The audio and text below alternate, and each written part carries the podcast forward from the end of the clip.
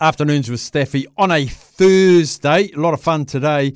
Talking to a couple of track and field athletes. Sam Tanner, our Kiwi 1500 metre runner, that ran 331 at the Commonwealth Games 1500 metres as he builds towards this weekend's Cooks Classic in Wanganui this weekend. Also competing there in the 400 metres is Rosie Elliott, a real character of the track and field scene uh, with New Zealand Athletics. So it's a fantastic event. So Sam Tanner, Rosie Elliott both joined us, and Dave Mangan from Golf New Zealand uh, as the Charles Tour has teed off today at Bridge Pa golf course at the Hastings Golf Club. Uh, first of nine events on the local golf scene, so good to catch up with Dave as well. We played the Vault.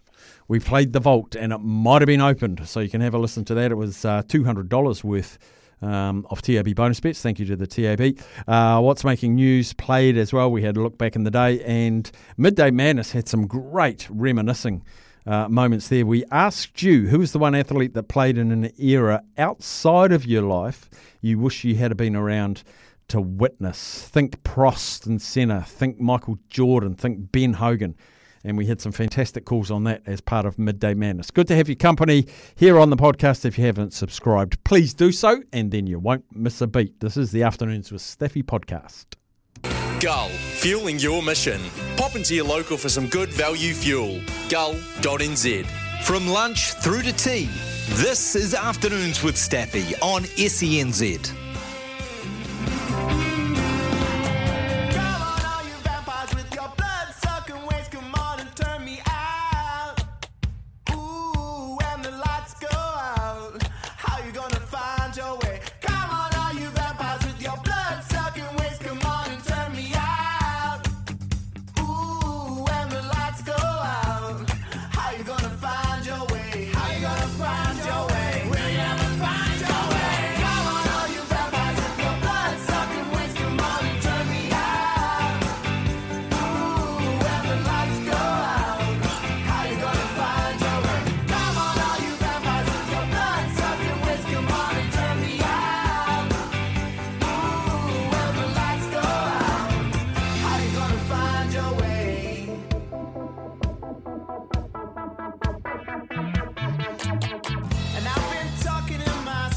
Good afternoon, all. We've hit Thursday. We've hit the 26th of January. Cranking on through. Good show. Good fun today. Really interested in your input in the opening stanza of Midday Madness. Pick an athlete or a group of athletes that played in an era outside of your of your life, of your living life, who you wish you could have seen live or been in the era at the same time that they were performing. Um, younger people might say Michael Jordan. Uh, younger people might say uh, Magic Johnson, Larry Bird. Uh, Prost Senna. What a jewel that was. I remember that. But Sammy Hewitt, who's a big Formula One fan, he, he wasn't in that era to witness it. Me personally, my favourite golfer that I've never seen play was uh, Ben Hogan. Just that golf swing, I would have loved to have been around in his era just to watch him. And then, of course, the Gary Player Sam Snead, Jack Nicklaus, Arnold Palmer.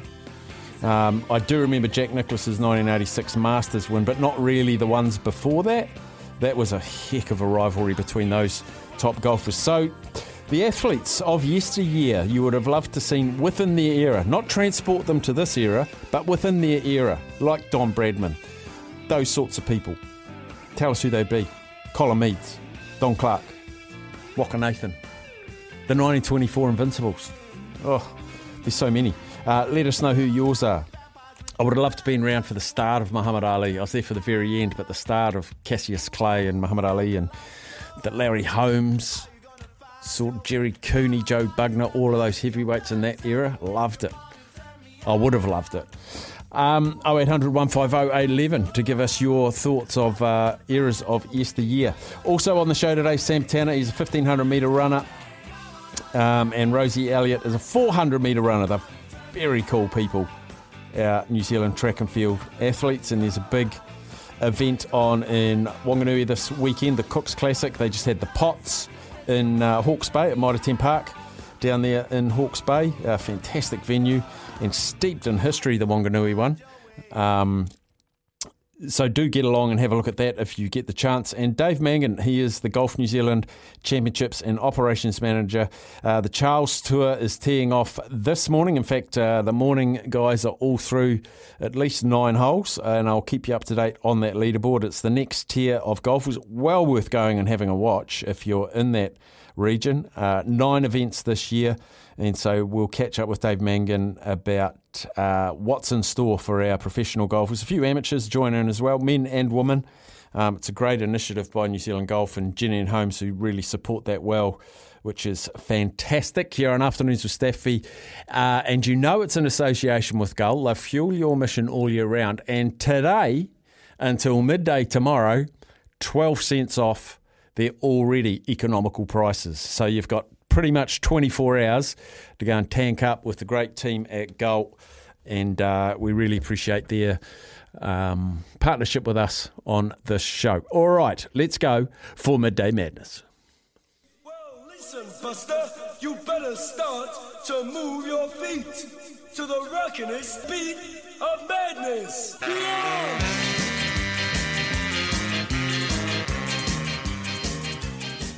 Andrew, if you can't get on the phone, you're welcome to text us as well on the Temper Bed Post text machine, which is double eight double three. I've already had three people through. Um, saying their athletes they would like to be in the era to witness it. But we go to Brent in Wellington. G'day, Brent. Afternoon, Stevie. Yeah, I got two for you, brother. Yes. One of them was a big Maori centre called Johnny Smith. Johnny Smith played league and rugby for New Zealand, didn't he? I think it was the 50s, wasn't it, Steph? Yeah, I think he was, Was the the first. era? yeah, he was the first dual international in those two codes. I think. He sounds like New Zealand's version of Danny, Danie Gerber, bro. Yes, yes, He was quite quite a big boy, they tell me. But Yeah. yeah, I'd have liked to seen him play. yeah. And the other one I would have liked to seen, Steffi, was the guy that set the Lions try scoring record in 59, Tony O'Reilly. Right. That's a good memory. Hey, very good winger, eh, brother? Yes, mate. Good, good on you, Brent. They are good memories. Oh, That's to be, two, brother. oh, be, oh, to be able to get into a time machine and just go and witness it for a couple of months, eh? Steph, the worst part is I only missed it by three years. I was born in 62, bro. and they didn't have YouTube then, so you couldn't go back and watch. nah. Cheers, mate. good on you, Brent. Good on you. Uh, let's go to Dean out of Dunedin. G'day, Dean. Yeah, Steph Krieger Day here. Got to admit, geez, she's one out of the box. That she hasn't been bad for a wee while. For me, like fullback was always my gig, so I loved watching old um, Serge Blanco, Alan Hewson, Cullen was by head and shoulders the best I'd ever seen. And unfortunately, Will Jordan's just not getting a crack at. He could actually be as good. But the man that they all talk about, that I never ever seen play, but he, they still mention him, so it must have been something pretty special. And the rugby was brutal back then. Was a fellow by the name of George Nepia. Yeah. Yeah, he's held in such high regard by rugby historians George Nepia. Absolutely, and that's what I mean. Like for them to say the words they do about the guy, he must have been special to be a fullback back in that era. The forwards just beat the puss out of one another, you know, and that was it. The score was, you know, six three or something like that. But they just rave and rave about his counter-attacking ability, his running ability. So for me, he must have been, or Cullen must have been similar, you know. Mm. I, I don't know because been that much. And then another one, and I believe I don't know that much about golf, but a young fellow I had as a, um, or he lived with us in Cromwell. Uh, Josh Kahukora was his name. and He was pretty damn good at golf, but he he always talked about some guy Sam Snead Yeah.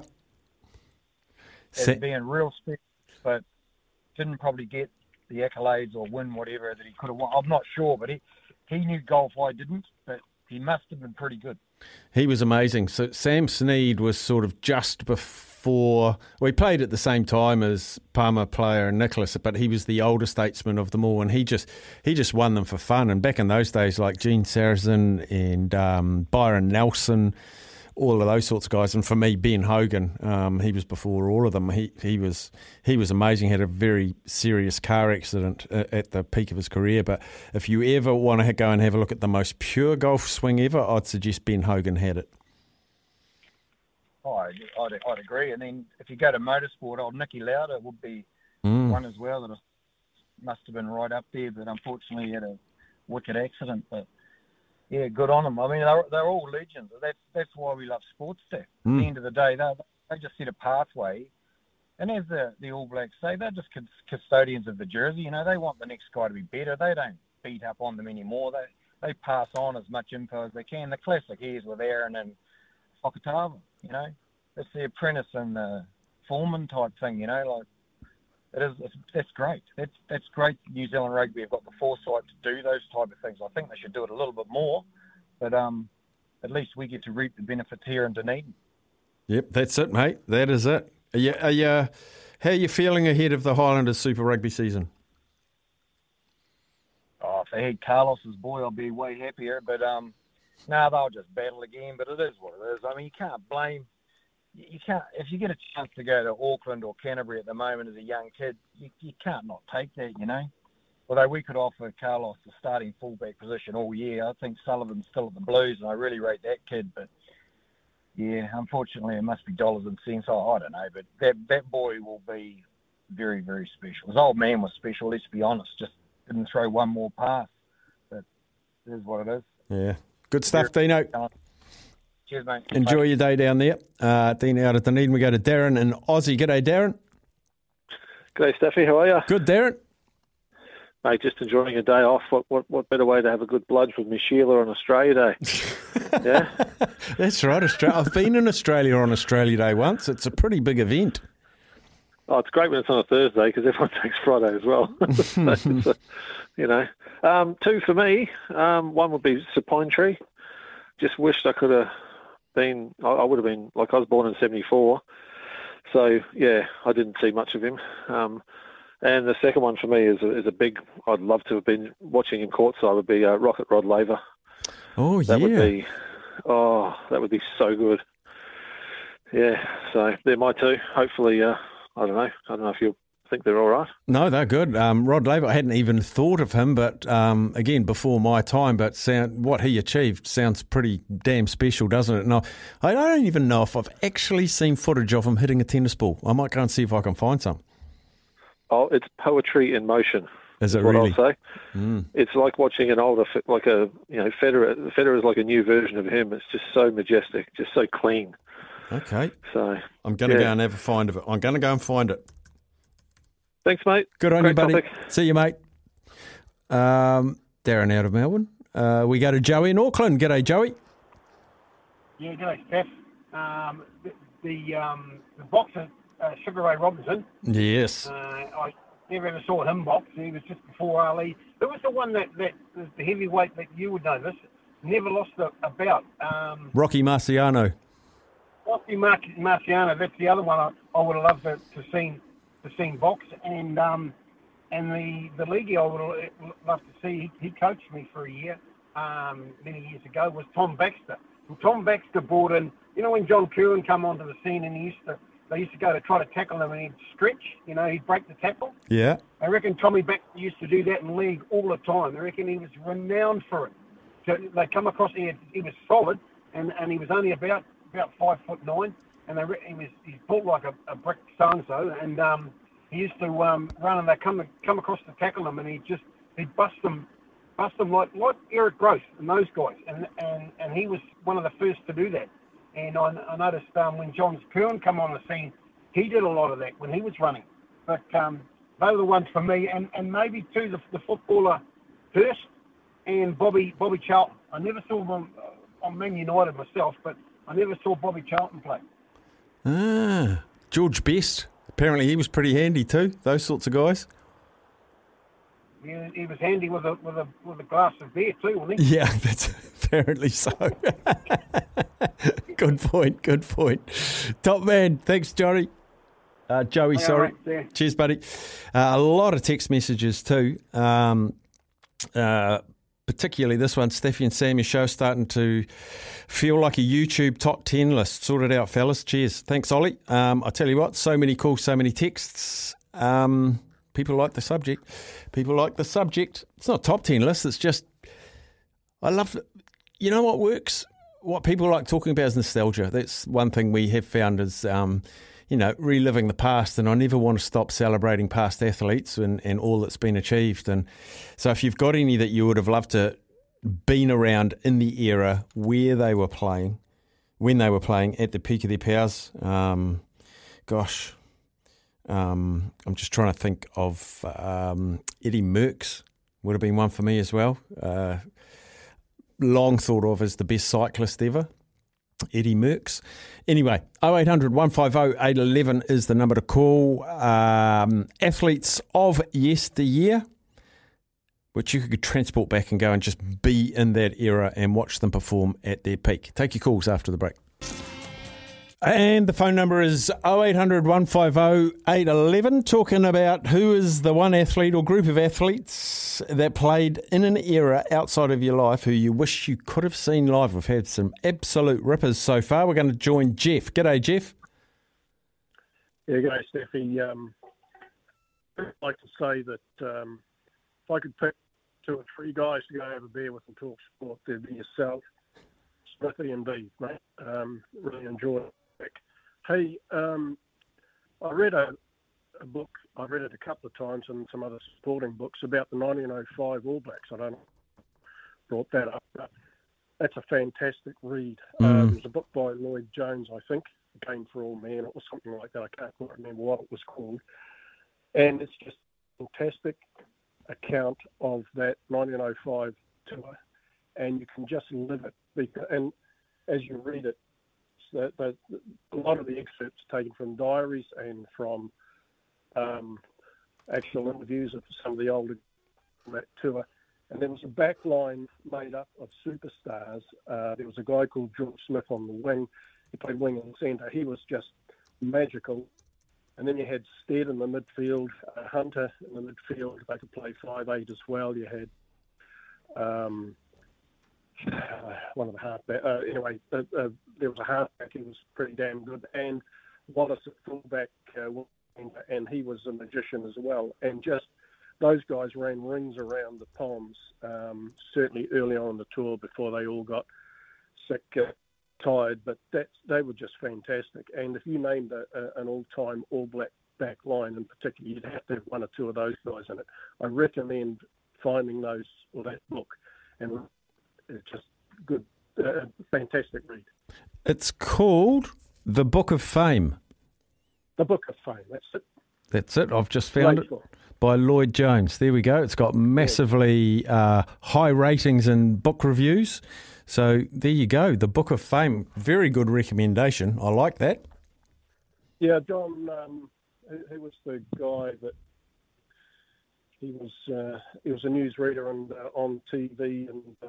Uh, uh, what's his name? John Campbell. John Campbell. I remember he recommended it too. Oh, okay. He's a, a, a keen rugby follower, and uh, yeah, it's a, I've read it a couple of times. I not for three or four years, but uh, I'm, I don't know what's the copy I have, but I'm, I'm going to hunt it out and read it again because it, that that book there's a, a little bit of poetic license in it apparently. Uh, Lloyd Jones admits, and some of it may not be entirely accurate, but it, there's a lot of it based around the trials and tribulations are going all over the UK, play a game, sort of three games a week. You got a midweek game, and you're on trains and, and ships, and you're dealing with. There was a, a great story about um, the Scots treated them with disdain. They just didn't want to play them.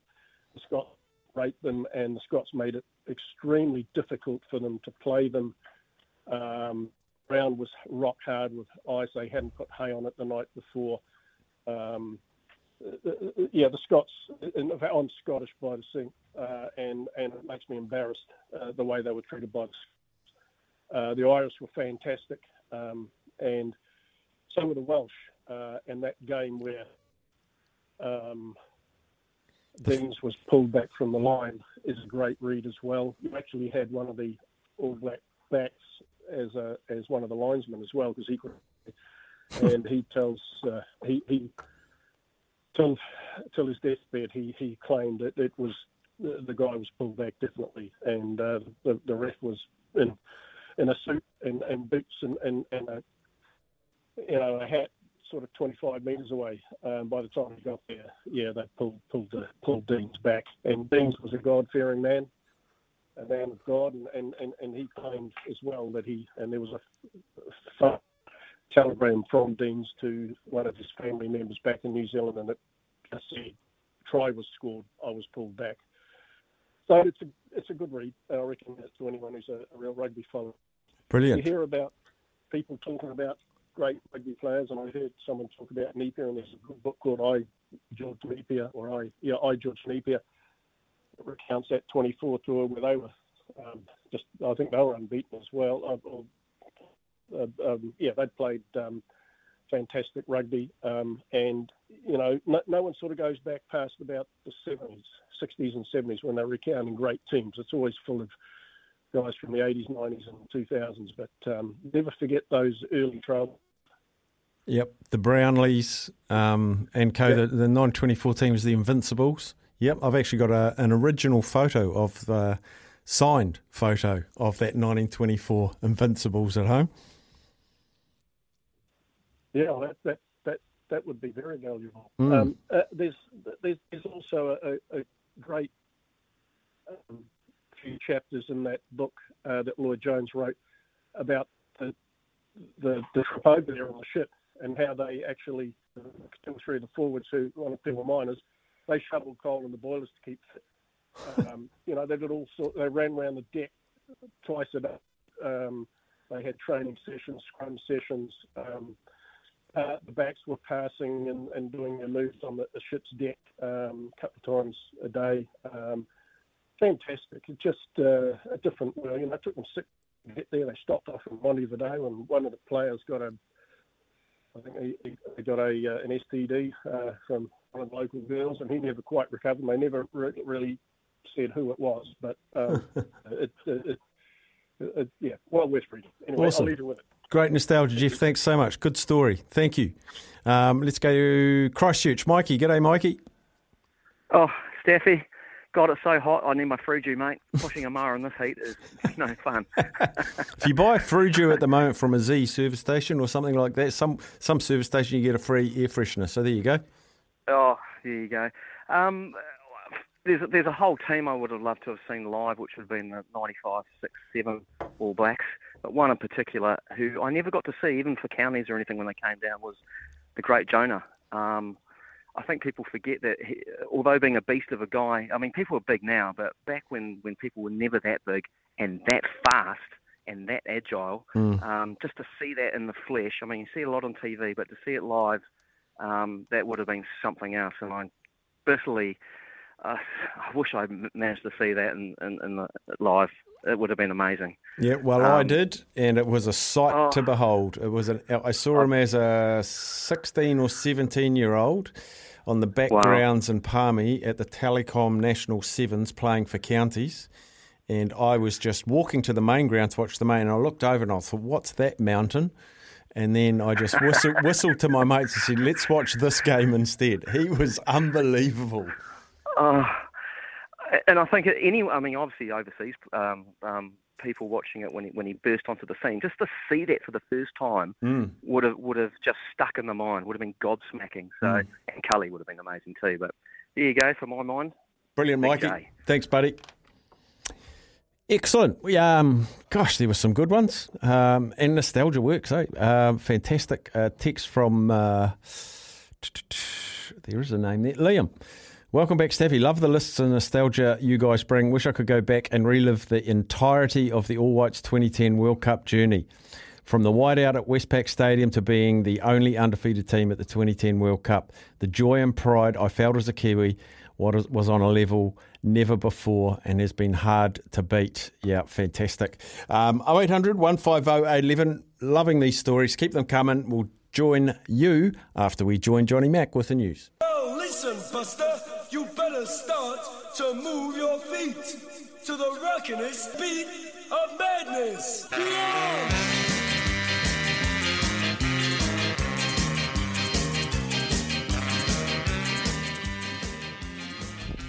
Uh, someone texted in, we just had that call about uh, the Book of Fame by Lloyd Jones. He's the brother of Sir Bob Jones, also former journalist with the Evening Post back in the 80s. Thank you for that intel. I actually want to read that book. That guy sold it. If he's if he works for Penguin Books or whoever the uh, publisher is, it's made me want to read. I love those stories of yesteryear. all part of the building blocks of the of the black jersey that we support now, and I think it's really important historically to um, acknowledge what's gone on before.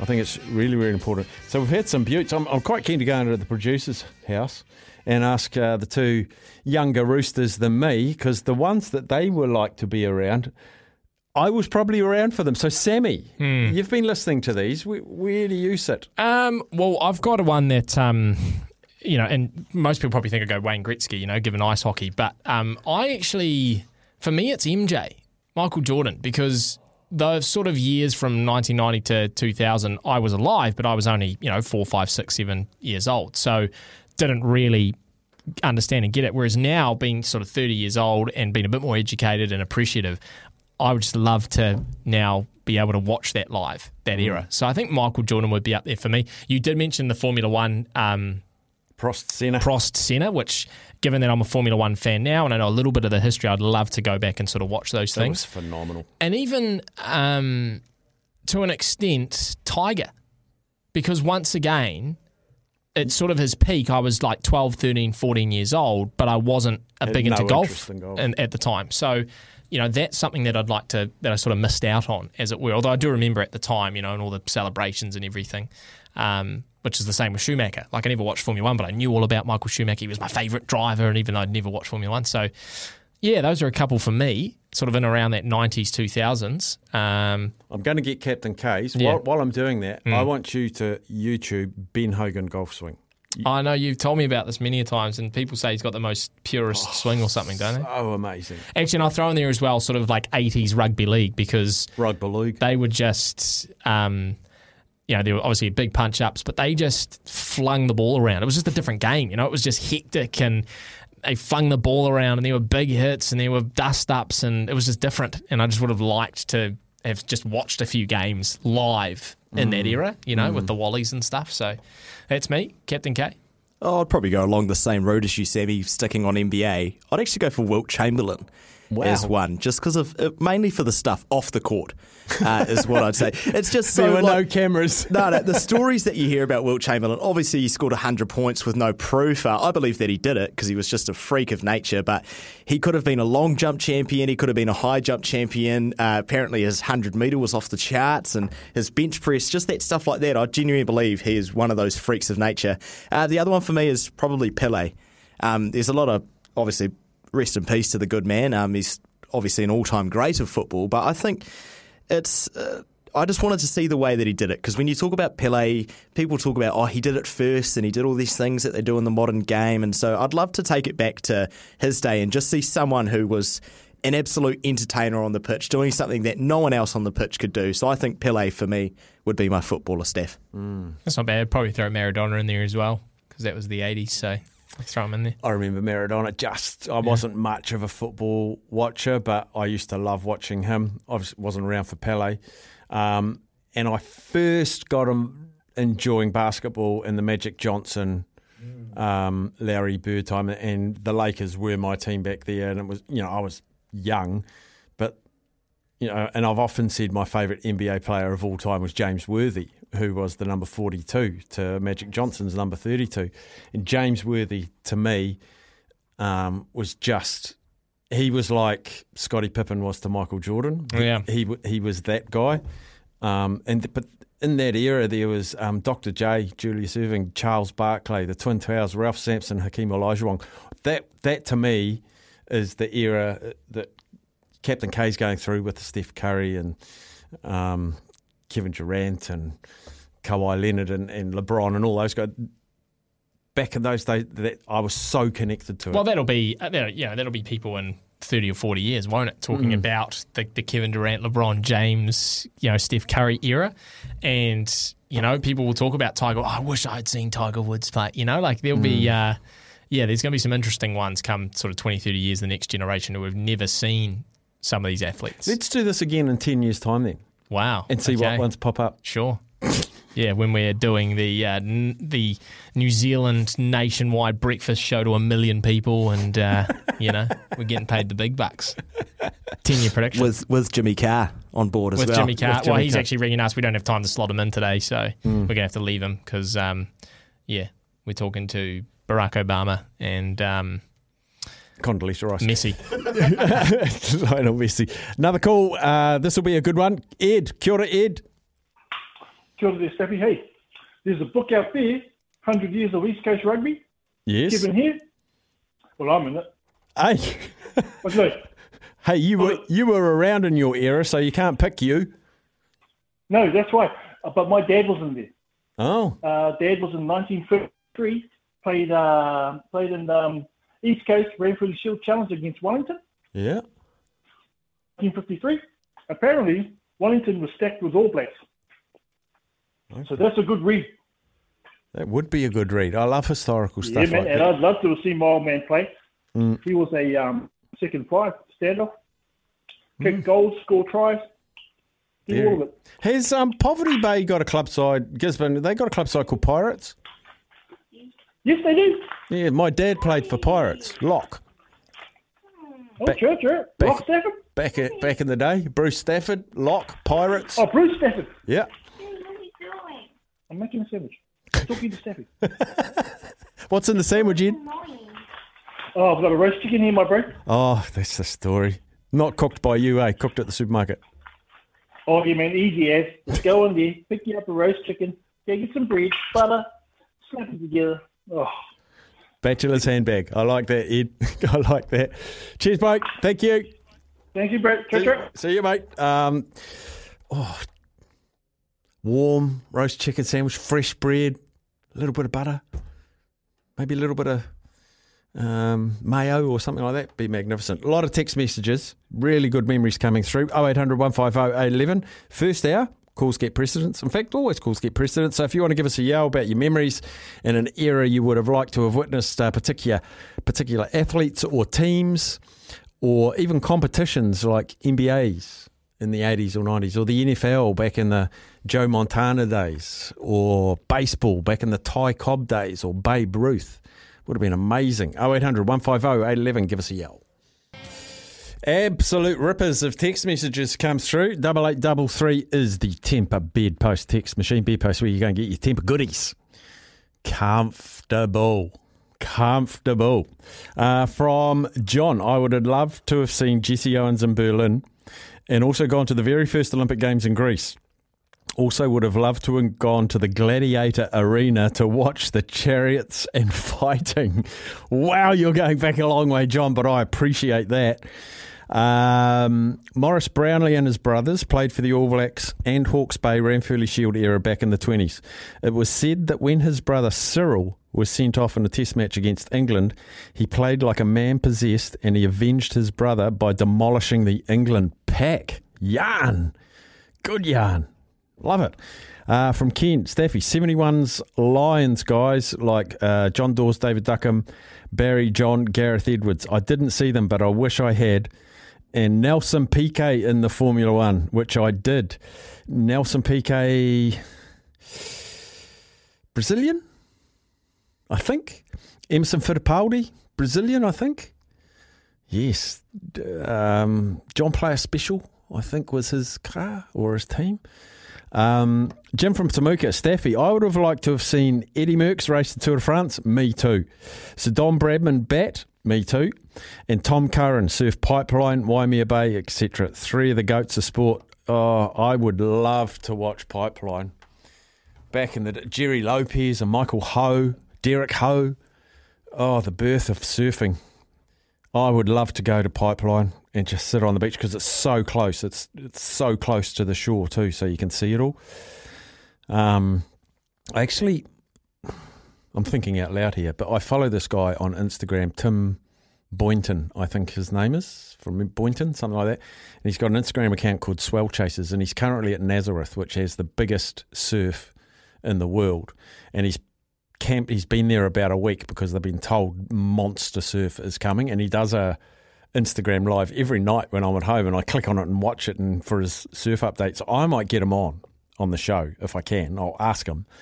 He's a swell chaser, along with all of these other massive big wave big wave surfers, and it's all towing in with jet ski and stuff. But he'd have some yarns. So Tim Boyden, I'll try and get him on. Um, I have a few here. Um, Colin Meads, Don Bradman, Pele, Dally Messenger, Wynton Rufer playing for Werder Bremen, George Best, Muhammad Ali, Kevin Herlihy. Kevin Herlihy, one of the great softballers. Good selection there. What a smorgasbord. The Ali era of heavyweight boxing for me from Dale. Yes, when there was uh, Joe Frazier, George Foreman, Ken Norton. There were so many good heavyweights back then. Um, Max Schmeling, was he early Ali? I think Max Schmeling, the uh, German as well. What an era of boxing that was. I'd love to, again, the Marvin Hagler, Sugar Ray Leonard, uh, Roberto Duran, Tommy Hearns, that era as well. Oh, me, oh, my. Um, I would have liked to have seen Bruce Lee in the flesh. Just the speed and fight knowledge, the demonstration on YouTube he has is just not enough. He was phenomenal, wasn't he? Just phenomenal. Uh, from Mark, I wish I could have seen a jousting festival, a few Roman gladiators, and a duel to the death when men were men. Archaic, barbaric.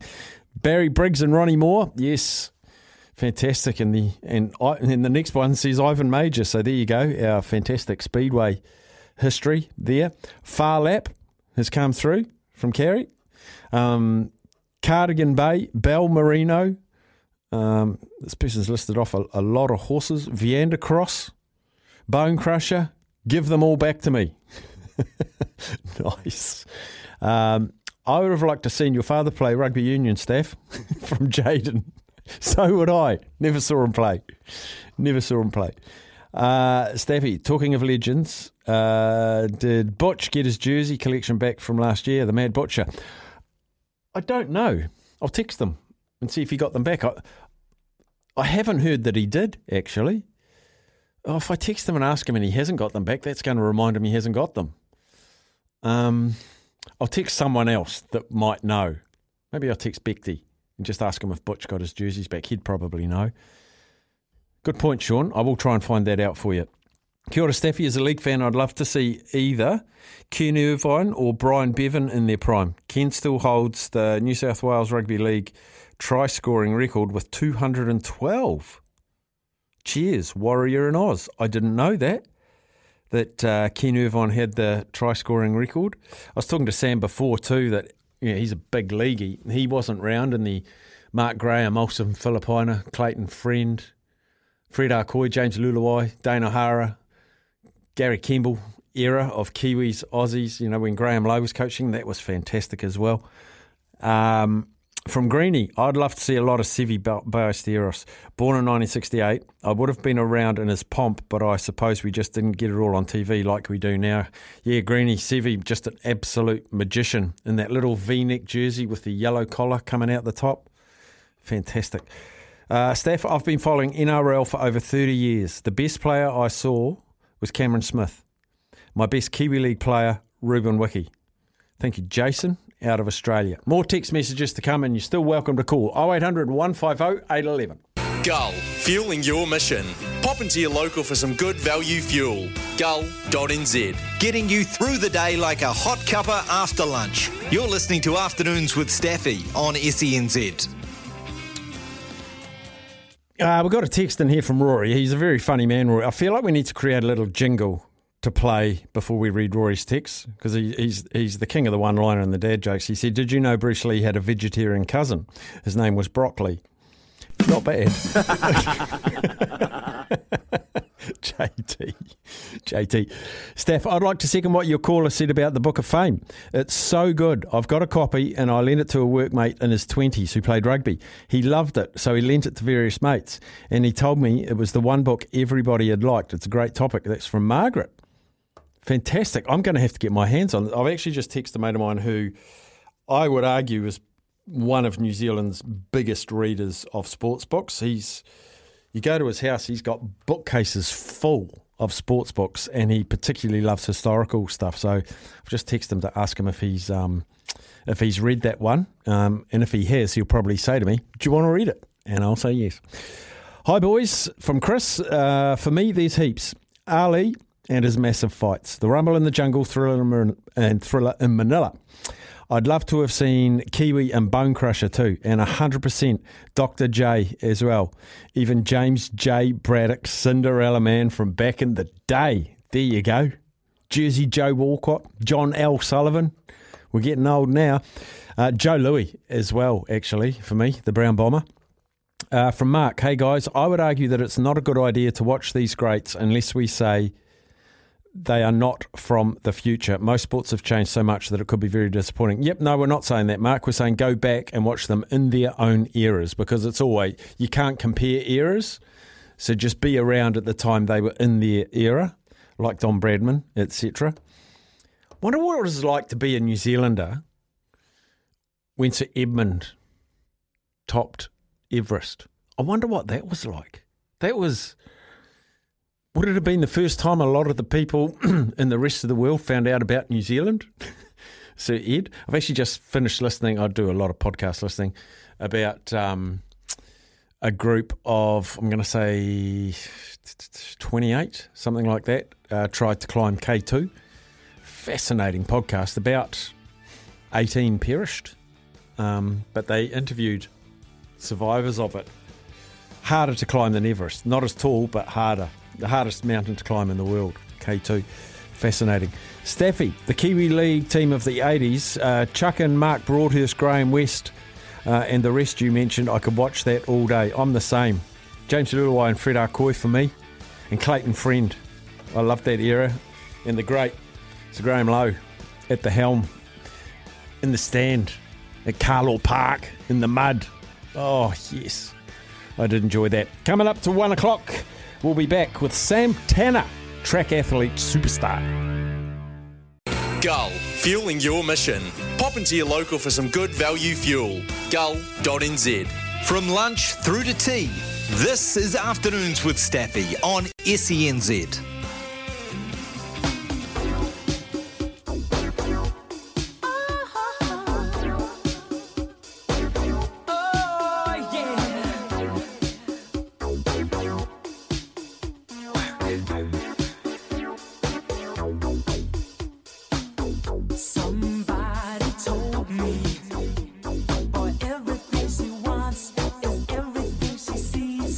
You're going to hear a bit of Wham today.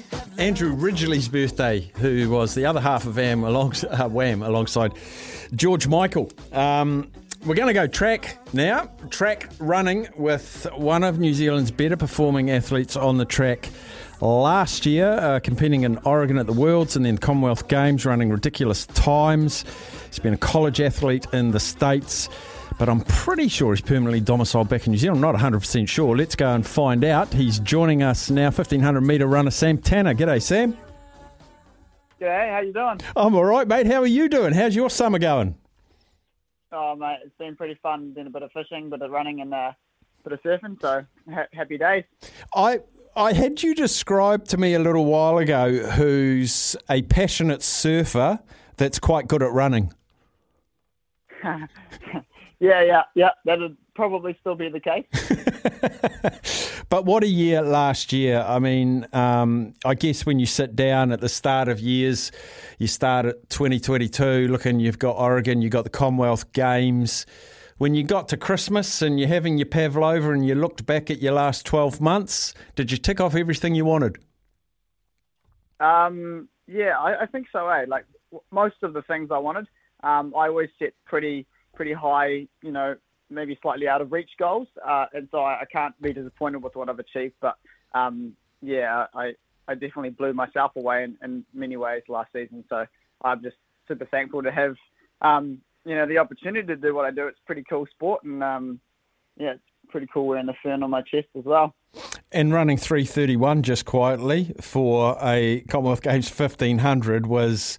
Did that exceed you? You know, you set lofty goals. Did you have a goal of a position or a goal of a time going into the Com Games?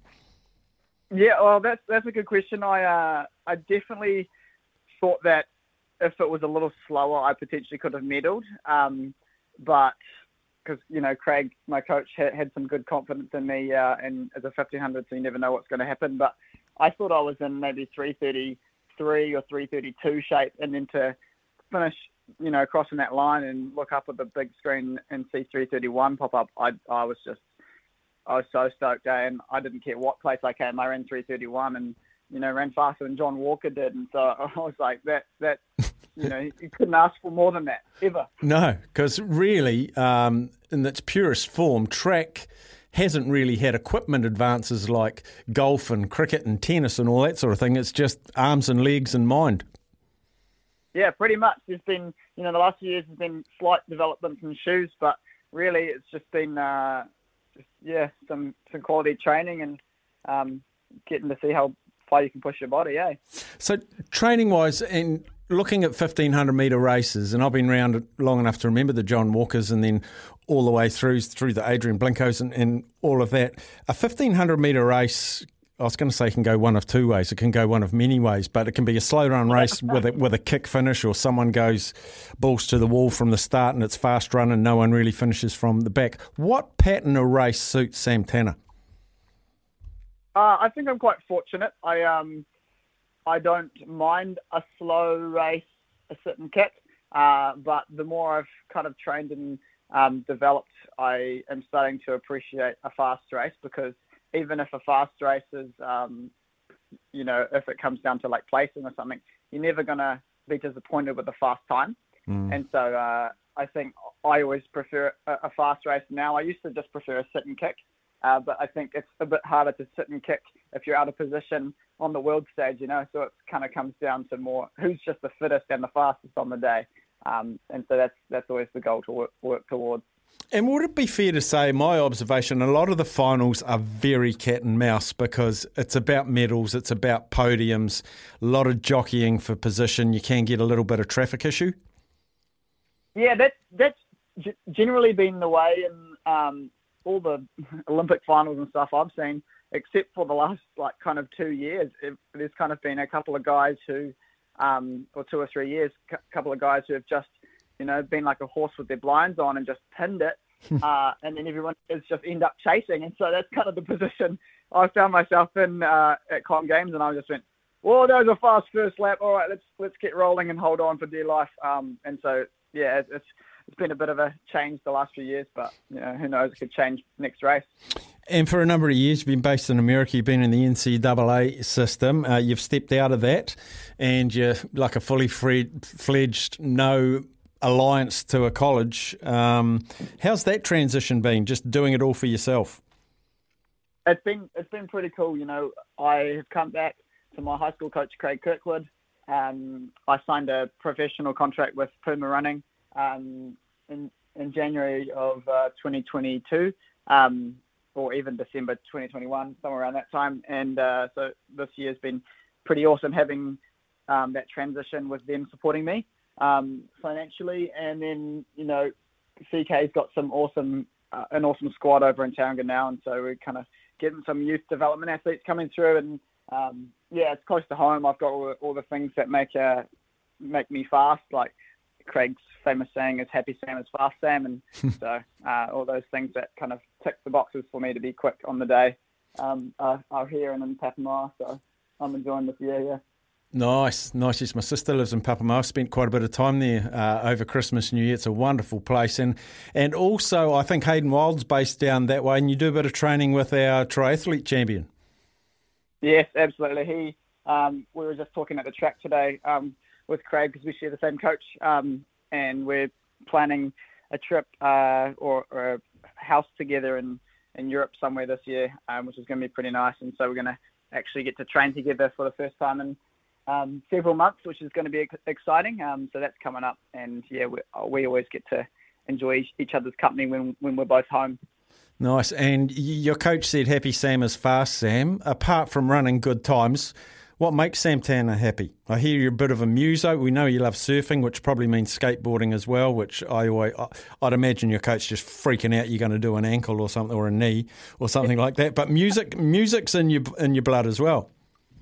Yeah, yeah. I um, we've, got a little bit of kind of a, a low key separated band kind of thing that is, comes together and we jam every now and then. Um, no, no necessary gigs on the horizon unless someone wants to recruit us. But it's uh, yeah, it's it's definitely um, a, a big hobby of mine, and uh, I think if I was to be professional in uh, another sport or another um, area of life or famous, it'd probably be being mus- being a muso or, or a professional surfer. So you kind of hit the nail on the head with those two. Bang on. Are you comfortable being a full time athlete? Yeah, I get a little bored every now and then. You know, today I've got a couple hours to, to waste to just relax and recover after my gym and run before my next run. But I've got a couple of um, housework jobs that I got to do because my wife's at work, and so um, I'm, the, I'm the house husband, which is which is always fun. You can, you can go and have a coffee at Henry and Ted's with the with the other house husbands. Yeah, you know it. It's exactly right. Hey, mate, um, Cook's Gardens, uh, uh, it's a venue steeped in history, synonymous with Peter Snell, obviously. But do you take on board the historical uh, significance of uh, where you're racing this weekend? Yeah, definitely. It's um, a track that I, you know, it means a lot to me, even because the first time I ran on it, I ran with Nick Willis on it, um, and I broke his own record, his junior record, and he paced me. So it's, you know, as well as the histor- history it has before me, it's also got history um, that I'm I'm being, becoming a part of, and so it's been um, pretty cool to go down there and. Um, I'm look, really looking forward to this weekend and see what I can do this weekend. Are you a record chaser? Like, um, I think John Walker still holds the mile record for New Zealand, I think. Yeah, yeah, he does. 349.08, and so that's uh, this year's goal. Um, I think if, if the right race comes, that's that's what we're going to try hit. Awesome. Um, we've got Rosie Elliott coming up uh, later on in the show, and uh, I'm going to be asking her about her pre race routine and post race celebration if you achieve what you want to do. What does the day of the race look like for you before you race? Or I think we're going to actually come down, uh, well, either Friday night or Saturday morning before the race, but uh, we'll have a pretty low key breakfast, make our way down, and maybe go for a jog, stop off at Taupo. Um, and yeah, pre-race, I, I, I like. Uh, sounds a little crazy, but uh, I'll let you in a little secret. It's uh, baby food. So I smashed back two um, two pear, banana, blueberries sachets um, full of baby food. So you know the old three three months plus is the best. I love that. It's okay. So That's yeah, that's amazing. And you go to Wanganui and uh, you've performed well, and you're allowed a cheap meal. Coach says you're allowed a cheap meal. What you go to? Do you do you get into anything weird? Ah, nah, Burger Fuel. Absolutely, I absolutely love Burger Fuel. So if, if the Burger Fuel owners listening, then um, hook us up. That'd be awesome. Mate, oh, awesome. Uh, hey, listen, uh, fantastic uh, to chat to you today, uh, Sam. Um, amazing, amazing achievements last year, particularly the Com Games. I couldn't be more stoked for you, and uh, looking forward to following your progress over the summer and uh, continuing on into 2023. Go well. yeah, cheers, mate. Thanks for having me. See ya. Sam Tanner there, um, absolute rooster. The, the, the track athletes are fun. They they are fantastic, and geez, he's running some serious times, and he's, I think he's twenty three. I think I'm going to say he's about twenty three, and to run three thirty one. And remember, the 1974 Commonwealth Games, Filbert Bayi over John Walker, was 332.2 and he finished sixth, but six didn't matter to him. It was the time, phenomenal, and he's getting close to John Walker's. Um, John Walker still holds the mile record. I'm not sure who holds the 1500. I must look that up. That might be John Walker as well. Might be, yeah. Oh, Nick Willis? Did he break it at all? Oh, maybe. I tell you what, when you said uh, what's your cheek now," I thought he was going to go from the three month to the six pl- six month on the baby feud. now, but I'll tell you this, Steph, and I'd like to hook any male up to a lie detector test that's listening to our station right now, um, and tell me that you haven't tucked into the baby food. Because it's no, I'm just saying like males that have a have a go. I say females as well actually, but um, anyone who has a kid, Hmm. you can't tell me that you haven't tucked into the baby food from time to time because I we've got all the sachets up there in, in the kitchen, right? And Mm. the, the other night, I um, we'd had dinner. Katie was watching something or getting ready for bed, and I wanted something sweet. We didn't have anything for dessert or chocolate or anything. I wanted something sweet, so I went to the pantry, and there, staring me in the face, was a banana and strawberry mango puree. And was So- it nice? It was lovely. I mean, people think that it's like it's it's just pureed food. That's basically all those baby sachets It's are. like a thick smoothie. essentially. And there's almost not enough of it. You sort of just do two gulps and that's it. And you're like, I want some more. But see, the ones I love of Charlie's are the, are the custards. There's like custard and fruit and blueberries, and yeah, it's all custard based. And mate, I love it. And Is it expensive? I think it's about a dollar. When you get them on special, they're about a dollar fifty a sachet. So you just sort of Well, grab a whole bad. bunch. You know, you grab sort of seven or eight for the week, and yeah, so seven or eight bucks. But um, who makes them?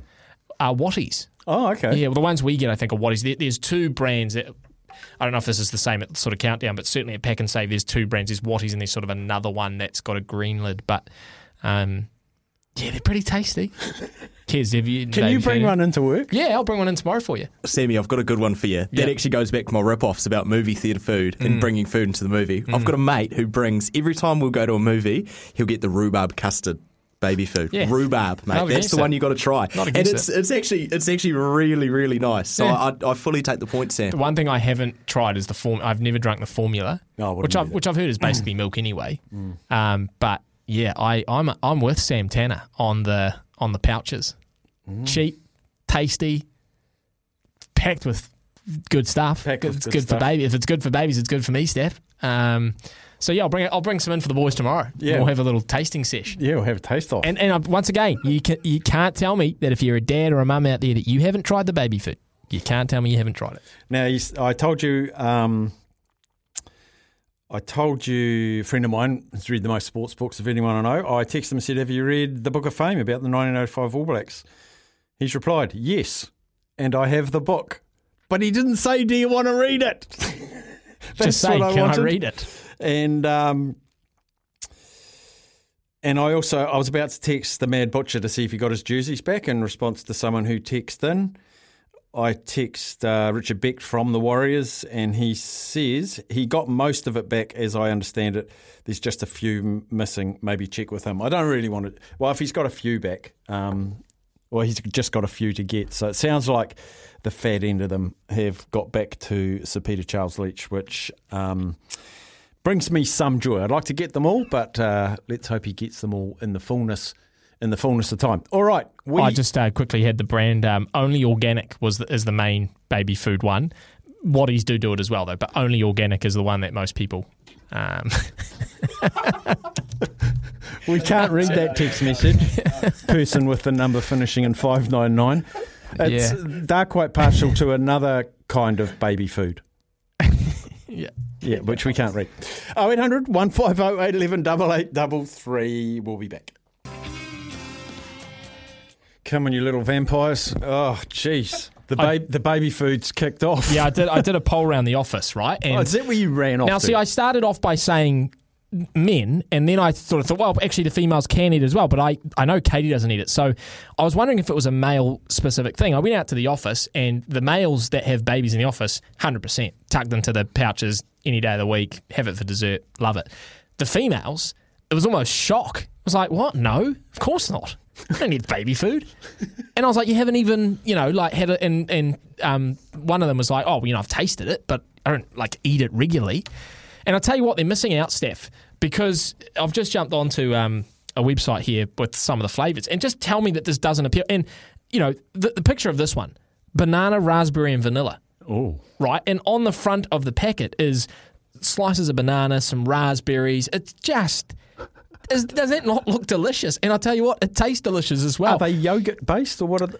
Uh, yeah, so they're usually yogurt or custard based, I think. Or, or I mean, they're made with milk and stuff as well. So this one here, coconut, strawberry, and is it goji? Goji? Goji- goji berries, Goji yeah. berries. What about this one, Steph? Chocolate custard with New Zealand whole milk. Just sounds like just sounds like chocolate yogurt. Exactly. Why, why wouldn't you? if you want something more wholesome for, for dinner, vegetable macaroni cheese. Oh. Yeah. Mm. Take that one. Or one of my personal favourites, beef bolognese pasta. Oh. Pureed. I tell you what, Richard is texting and he said, lads, we use the apple baby food with roast pork. Yep. And it's damn fine. Sam, do you perhaps have a Thomas the Tank Engine bib put on while you eat it? No, it's CoComelon. Coca Melon, Richard. It's CoComelon bib. oh, fantastic. Um, the custards are delicious. I always went one for you, one for me. one spoon for you, one whole pouch for me. yeah. Yeah. Steph and Sam, sounds like that baby food is at the pointy end. That might have been the other one, that one we couldn't read out. Oh yes, yes, it was at the. Yeah, okay, well done, uh, Sam. When I do CrossFit comps, baby food's all I eat during the day. It's easy to digest. You know, Sean. You know, we talked about um, was it when we did the you know we, we did the good golly Miss Molly Jolly Lolly off, and we also did the Big Bicky Bonanza, and that got a lot of people you know going into the stores to to sort of try it out. I'm encouraging you now. If you're going to count down a pack and save whatever establishment this evening, go down the baby section, grab a pouch or two for about three bucks total, and give it a go. And You tell me what, what you think. You know what? Yeah. I'm going to. Yeah, but put them in the fridge first. I never go down the baby food. I, I don't think I've Mm-hmm. ever been down the baby food section in my life. Yep. Well, Uh, here you go. But I'm going to. And what you actually need to do, Steph, like I said before, you need like if you're going to get a couple, get a couple of the same one because one won't be enough. Like you'll sort of do, you know, like the juice boxes, and you'd have like two big sips of it, and you'd be at the bottom, Yeah. and you'd be like, I just need a bit more. You'll get like that with the baby food. So just get two of each one, Two of each one. two of each flavour, and just that's a good sample size, I reckon. Preferably chilled, but you generally do eat them out of the pantry. Because the the danger here is like you know I never eat at work, right? You, you Yep. Never eat at work. Yep. Never bring in lunch. Never Mhm. eat. I just have breakfast and dinner. Yeah. If I find these things are good, Yeah. I could find myself bringing a couple to work every day. Cheap as chips, man. They are cheap as chips. Yeah. Although now some supermarkets are even putting limits on them, eh? Because not probably not because of the adults, but because you know. These are for babies, not for adults. No, no, I don't think. I think it's just because people do load up their trot. Like when I go, Katie says I'll get like twenty of them, and I'm like, it says you know ten limits. So Does Charlie prefer some over the other? Like, do, can you tell? Like, he doesn't actually really eat them much anymore. This was probably like two. Yeah, it's just me now. Now this is probably like one or two months ago that he was still eating this stuff, but now he's he just eats whatever we eat at dinner, and then um, he T-bone gets steak. he gets milk. You know, just um, milk powder now. Yeah, Good stuff. yeah, he's fully weaned. Fully weaned. Um, just previewing what else we've got coming up. So we just spoke to Sam Tanner. Very soon we're going to talk to Rosie Elliott. She is a, well, I was going to say she's a 400 metre runner, sort of officially, but she does everything. She is a good time athlete, um, a lot of fun. And very good athlete as well. And we're going to catch up with Dave Mangan. He is the Golf New Zealand Championships and Operations mana, uh, Manager with Charles Tour. That is uh, underway at Bridge Pa, and I'm pretty sure I've got the leaderboard open here, so I'm going to give you a little update with um, the very first event on the Charles Tour underway. So we've got uh, the first few names have all finished, so these are in the clubhouse. Uh, Joshua Bai, he's out of Akarana, seven under first round, great round. Uh, Songjin Yo, he's six under, as is Kazuma Kobori. Now this Kazuma Kobori is good. He good. Okay, just good. He's Rangiora. Um, Daniel Pierce five under. Stephen O out of Pakuranga four under. Harry Bateman. I've played golf with Harry Bateman a couple of years ago. Fantastic young fella. Um, he's PGA Tour professional. He's four under. Finished. Uh, Brian Lee out of Wainui. Uh, Josh Geary, uh, very well performed uh, New Zealand professional golfer, tied fifth at four under as well. Then we've got Reese Thomas. Uh, he's at three under. Um, out on the course, I'm just going to see if anyone's smoking it round. Uh, the afternoon rounds probably just teed off not long ago. Yeah, there's a whole lot of players through sort of two, three, six holes, that sort of thing. Uh, Robbie Turnbull out of Remuera Golf Club, even through six.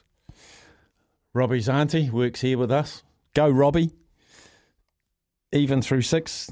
Birdie 10, his opening hole, bogey 12, and he's parred the rest. Go, Robbie. Uh, I'll keep you up to date, though, with um, the Hastings Open, opening round of, or the opening event of the Charles Tour for mainly our budding professionals, but there are amateurs, men and women, sprinkled right through that field. Okay, okay. We'll take a break uh, for new sport and weather. And in the next half hour, Brendan Popple from the TAB and Rosie Elliott, our 400 metre runner.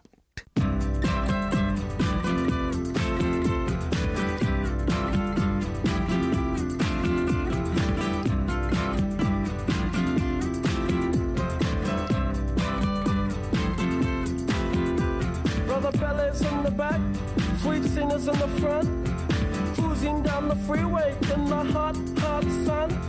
Suddenly red blue lights flash us from behind. Loud voice booming, please step out onto the line. Ballet bridge comfort, Zina just hides her eyes. Policeman taps the shades inside a Chevy 69. How bizarre! How bizarre! How bizarre! Oh, very bizarre. Brendan Popplewell from the TAB joins us. Poppy Dogs, welcome. Hello, Steph. We've got a lot, quite, quite a bit of how bizarre then. Yeah, I know because Sam was saying in the, the chorus sounds like an Irish, uh, sorry, a Scottish person saying, "How was that? How was that? How was that?" And it's, and now that I've told you that, Pops, you won't be able to listen to it the same. How was that? How was that?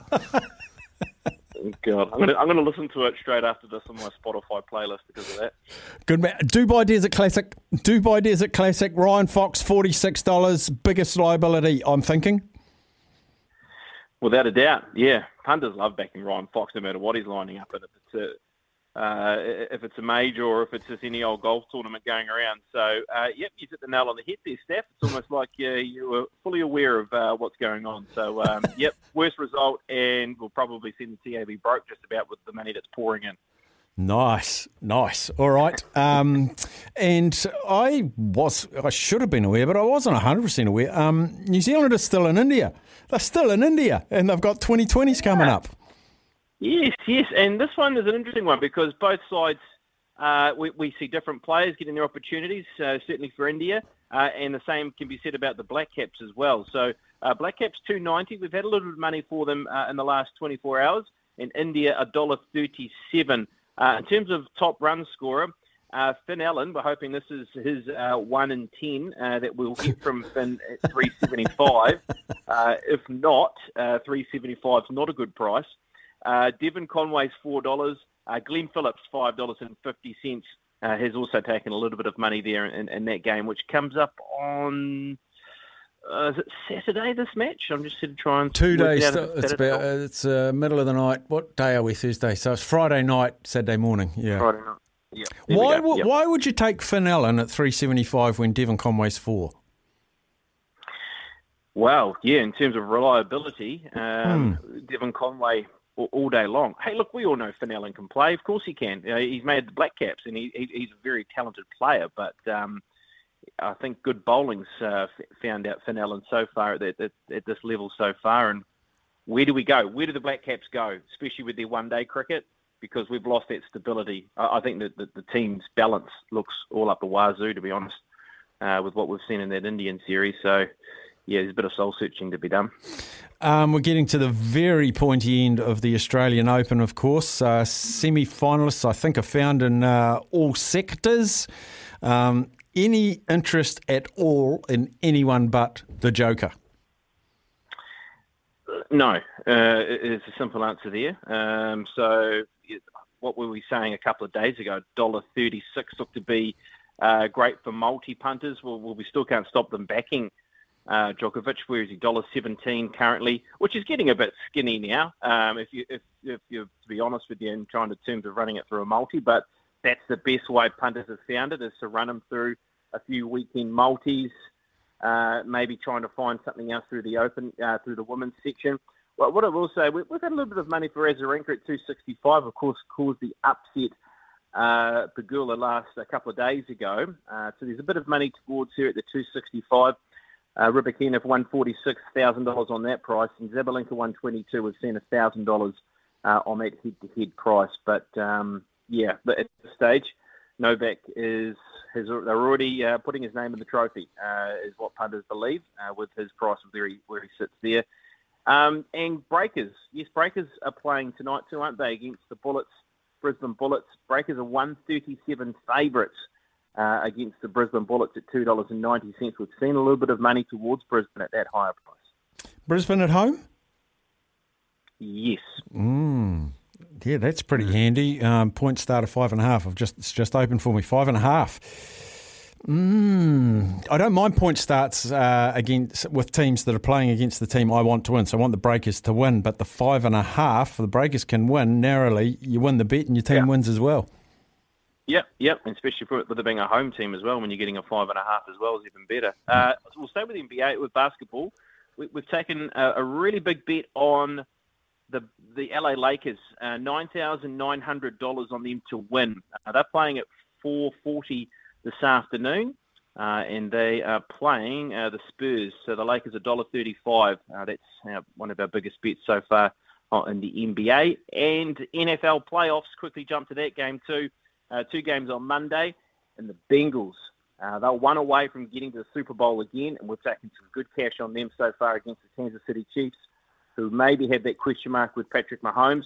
Uh, 185 for the Bengals, very well played. Our biggest bet, three and a half thousand at that 185. That's flipped around, hasn't it? I think Kansas started as favourites. Yep, yep, that's correct. Yeah, okay. Love a flip flop. All right, Pops, enjoy your day. And um, how was that? How was that? oh, stop it. Cheers, mate. Cheers, buddy. Brendan Popplewell out of the TAB. Go to tab.co.nz. That's where all the info is. There's um, just looking at that NFL, for example, uh, Philadelphia, you get San Francisco 49, 137 options available there. You'll find something. You'll find something that suits you. Right, we'll take a break on the other side. We're going to catch up with Rosie Elliott uh, ahead of the Cooks Classic in Wanganui this weekend. Our 400 metre runner, Rosie Elliott, after the break. Gull, fueling your mission. Pop into your local for some good value fuel. Gull.nz. Helping you tune out your annoying workmate. You're listening to Afternoons with Staffy on SENZ.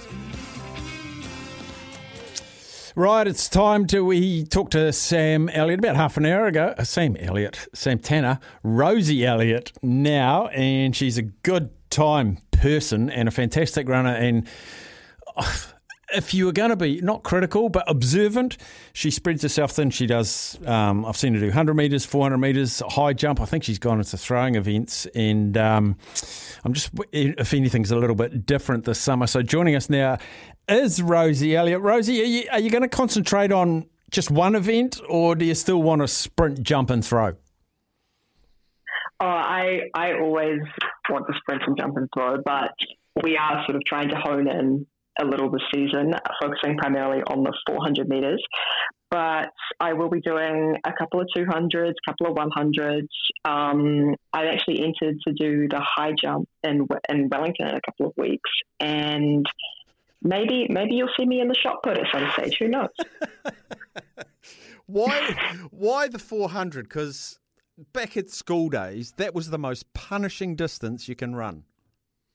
Oh, that that hasn't changed out of school at all. It is still the most punishing difference uh, distance that you can run. Um, it's I enjoy the challenge of it. It's a lot of fun. Uh, you get a huge feeling of, accompli- of, of accomplishment when you finish after the the pain subsides. Um, and yeah, they're, they're they're just a lot of fun to run. And to the one and 200 parts of your program, I guess that helps with cadence and speed um, for your 400 as well. So it's all Mm. part of a building block. Yes, exactly. It's all very much. I mean, last last season I was doing the sort of 100 and 200 as my competitive events, but now they are part of my training and the build up to competition for the 400. We've talked to Portia Bing a few times on the station, and she talks about how she counts her steps between hurdles. Is that something a flat Mm. 400 metre runner has to do? Uh, no, not at all. There isn't there isn't any need to be having a certain number of steps over a certain distance. Um, every now and then, I'll have someone standing at the 200 or 300 mark yelling my my splits at me, but even then, it doesn't really matter what your splits are. It only matters how much you have in the tank in the last 150, 200 meters. What's the most important 100 metres in a 400? Ah, oh, I think I think that can only really depend on the on the race.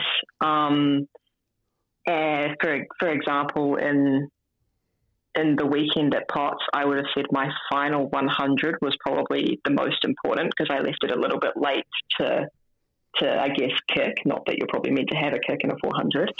um, but I I don't know if these are most important, but I think my favourite is normally the second 100 up the back straight, especially if you've got a tailwind, which I actually haven't run with many tailwinds up the back straight, but I think that's my favourite. Mm. Now the Potts, ha, ha, were you happy with your performance? And like I know with um, high performance athletes such as yourself, Rosiel, it's all about peaking and tapering and doing all of that sort of stuff. Are you happy where where you're at at this stage of the season, given what happened at the Potts? Um, I actually am. Yeah, I was initially a little bit disappointed with my time because last season I opened up quite fast in the 400. But when you take into account that actually we're very early in the season, our training isn't designed for us to be peaking right now. Um, I was at the very, very beginning of my menstrual cycle, which I find I find it a little difficult to compete when I'm around that, that point. And also, I put a lot of pressure on myself for that race, and you know, there's a lot of expectation and on me that I felt that there wasn't before. So I was struggling a little mentally. So I think all things considered, I was actually incredibly happy with how that went, and I'm really excited to um, go and run another one this weekend. Yeah, and this weekend, obviously the Cooks Classic in a well, a very historical city of uh, Wanganui, of course, where Peter Snell has made, Mm. made many marks there. What what's special about the Cooks Classic for you? Uh, well, I've actually never run a 400 at Cook's Classic before. Um, yeah, so the last time I was there, I ran the 200, uh, came second to Georgia Hulls last year. Um, and previous to that, I'd only ever run at the secondary school nationals in Cook's Classic. So I haven't actually had a lot of opportunity to run there, but it's a fantastic track and has a lot of history, as you say, particularly in those longer distance events. Do athletic events and tracks and stadiums and that differ very much, or when you walk out onto the track, they're all 400 metres, you're just so focused, um, the venue doesn't matter, or do you have favoured venues? Uh, I definitely have favoured venues. Um, it's it is a bit silly because actually you are running 400 metres no matter where you are. Um, but you know, so at some tracks the 400 metres might look further because the bends might be bigger or the straight, yeah, well, and then the stra- straights might be a little shorter, and so the 400 might not look as far. Um, I certainly have a preference for the Hawke's Bay track, and I've heard the Wanganui track is very good purely because of the weather. Um, and the track is very, very good quality, so you can bounce along quite easily on it. And then on the other hand, you've got tracks like, for example, my home track, Ngā Puna Wai in Christchurch, is horrible to run on because of the winds. Um, and the, the wind, yeah, the wind that you get when you're running there makes it feel so much further than 400 meters. Do you play other sports, or have you played other sports before focusing on athletics? Yes, I so I don't I don't play any sports anymore aside from athletics, but I did a lot doing uh, during high school. I played a lot of hockey, basketball, touch rugby. Um, I had a very brief stint as a tackle rugby player in university before I sustained a pretty nasty concussion and couldn't play anymore. Um, but yeah, I grew up playing all sorts of sports, even dabbled a little in cross country when I was a bit younger, but quickly realised that I don't quite have the mental resolve for that. Now, I always like the fun things about you guys, about your pre race routines and your post match routines. pre race, um, what's your nutrition intake? And you're allowed to tell us what you cheat with as well. Oh, as in on the day of competition? Yeah, yeah. What, what, what, what's the what's the last few things you, you just gobble up as a bit of a treat or a bit of an energy burst or whatever? Okay, well, I always, always, always have tuna and rice for the, the lunch, probably about three hours before I race. Um, and then after that, I will demolish an entire packet of sour squirms um, and drink. I'll, I'll have a Red Bull as well, normally. And post race, let's say you've set a personal best that Cook's uh, Classic this weekend, and you're just absolutely delighted with how things are going. You're sitting back in your motel room, looking over the beautiful vista of Wanganui. What do you order off Uber Eats? Uh, well, I'm, I actually would probably go to the supermarket and buy one of those like 500 ml cartons of cheap custard. um, and I'd, I'd probably have that with some sweet and salty popcorn poured into it. It's actually really delicious. It's kind of like cereal, but popcorn and custard. You don't know how much grief I get about dipping my movie theatre ice cream into my salty popcorn because I think it's delicious. Oh, it's delicious. It's out, it's fantastic. Anyone who says otherwise is simply wrong. Hey, Rose, uh, is it just the 400 for you this weekend? Yes, it is. Look, I wish you all the very, very best. I encourage anyone in the Manawatu, Wanganui, Taranaki region to go down to Cooks and go and seek out Rosie Elliott and watch, watch her perform. She's a lot of fun. She's a very good athlete, but doesn't forget how to have fun, eh, Rosie? Absolutely not. Thanks heaps for chatting to us today. All the very best. Okay. Oh, was that Morse code for thanks for calling?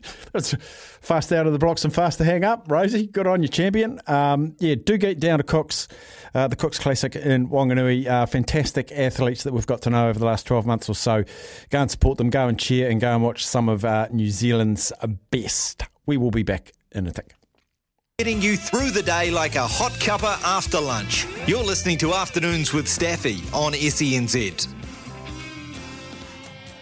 Welcome back in. A um, couple of things to look forward to tomorrow on SENZ. Brendon McCullum will be joining the breakfast show tomorrow, the England coach. I'd imagine he's back here with the Karaka sales around and Vermeer Racing. Might have some Colts. I'm not quite sure how involved he is, but you will be able to hear from Baz, one of the foundation members of SENZ. He will be on the breakfast show.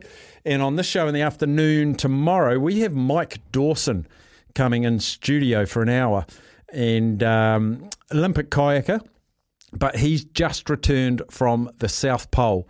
Uh, many, many, many days in incredibly a long way below zero temperatures, skied to the South Pole. What a journey, what a venture that must have been. There'll be stories for Africa. So Mike Dawson will be joining us from 1 till 2 in our Spotlight Hour tomorrow. Very much looking forward to that. Um, an hour might not do it justice, but it'll be fantastic. So Mike Dawson on his trek to the South Pole, and Brendon McCullum will also be on breakfast. And don't forget the Australian Open is nine o'clock every night here on SENZ as well. It's been fantastic coverage of the Australian Open. I hope you've enjoyed. We've got a wonderful commentary team bringing you the Australian Open. But we're coming up to two o'clock. On the other side of two o'clock, we're going to go to Bridge Pa, the Hastings Open is underway at the Charles Tour, talking to Dave Mangan of Golf New Zealand. Top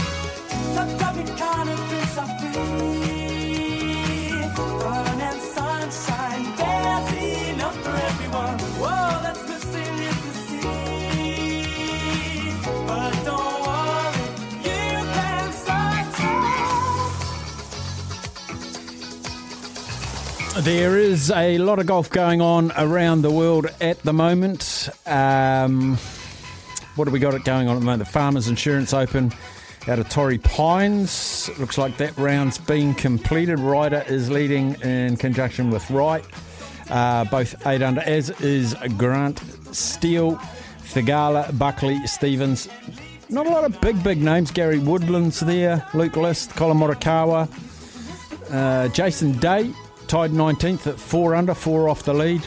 Danny Lee, uh, he was down about 71st. There he is, 71st, uh, one under.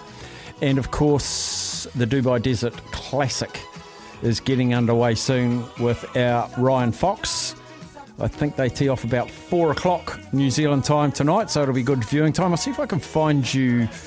Um, actually, I'll do it now. I'll see if I can find you Ryan Fox's tea time. And I think uh, in two hours and four minutes. He's playing with Lee Westwood by the. Is he, or is that a tournament bet? I'll find. I'll find that. I'll find that. Sam's getting his headphones on. He's playing with Tommy Fleetwood and Rory. Is he? He's playing with Tommy and Rory. Yeah. What a group, hey? What a group.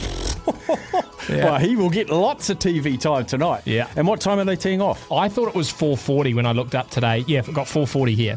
Wow. But they are teeing off at four at 10 past four, the first groups. But yeah, pretty sure I saw DP post a photo of Rory, Foxy, and is. Tommy they, Fleetwood. They tee off in two hours and 34 minutes. yeah, so 440. Yeah, 4:40. Yeah. McIlroy, Fox, and Fleetwood. wow. Too good. That'll be amazing. Don't throw your tea at Rory. No, do not throw your tea at Rory. But also underway is the Charles Tour, which is a magnificent innovation, um, particularly by New Zealand Golf. And Jennian Homes have been a fantastic supporter of it. And it is the first uh, tournament of this series. And I think there's nine events. And they're at the Hastings Open. And joining us now, he is the Golf New Zealand Championships and Operations Manager with the Charles Tour. Uh, Dave Mangan out of Hastings. And Dave, is the Hastings Open, is that a new event on the schedule? Yeah, that's uh, that's 100% correct. We are here this week at the Wallace Development Hastings Open. So first time um, they have been on the Jennian Homes Charles Tour event. So uh, there's been lots of events at the Hastings Golf Club over the years. There's been a wonderful tournament host for Golf New Zealand, um, and they're yeah having a Jennian Homes Charles Tour event for the first time. It only seems right that um, Bridge Pa gets to host. I mean, a million years ago, I used to play in the Steinlager there and used to sleep in a tent on the practice fairways between rounds. It was a heck of a good week. Yeah, yeah, it was, and you know those under twenty three events and, and other national championships we've had here have all been very good, and and that sort of gift continued this week with the camping. There's a few of the guys who have brought their camper vans and caravans down and are camping on the top of the range there.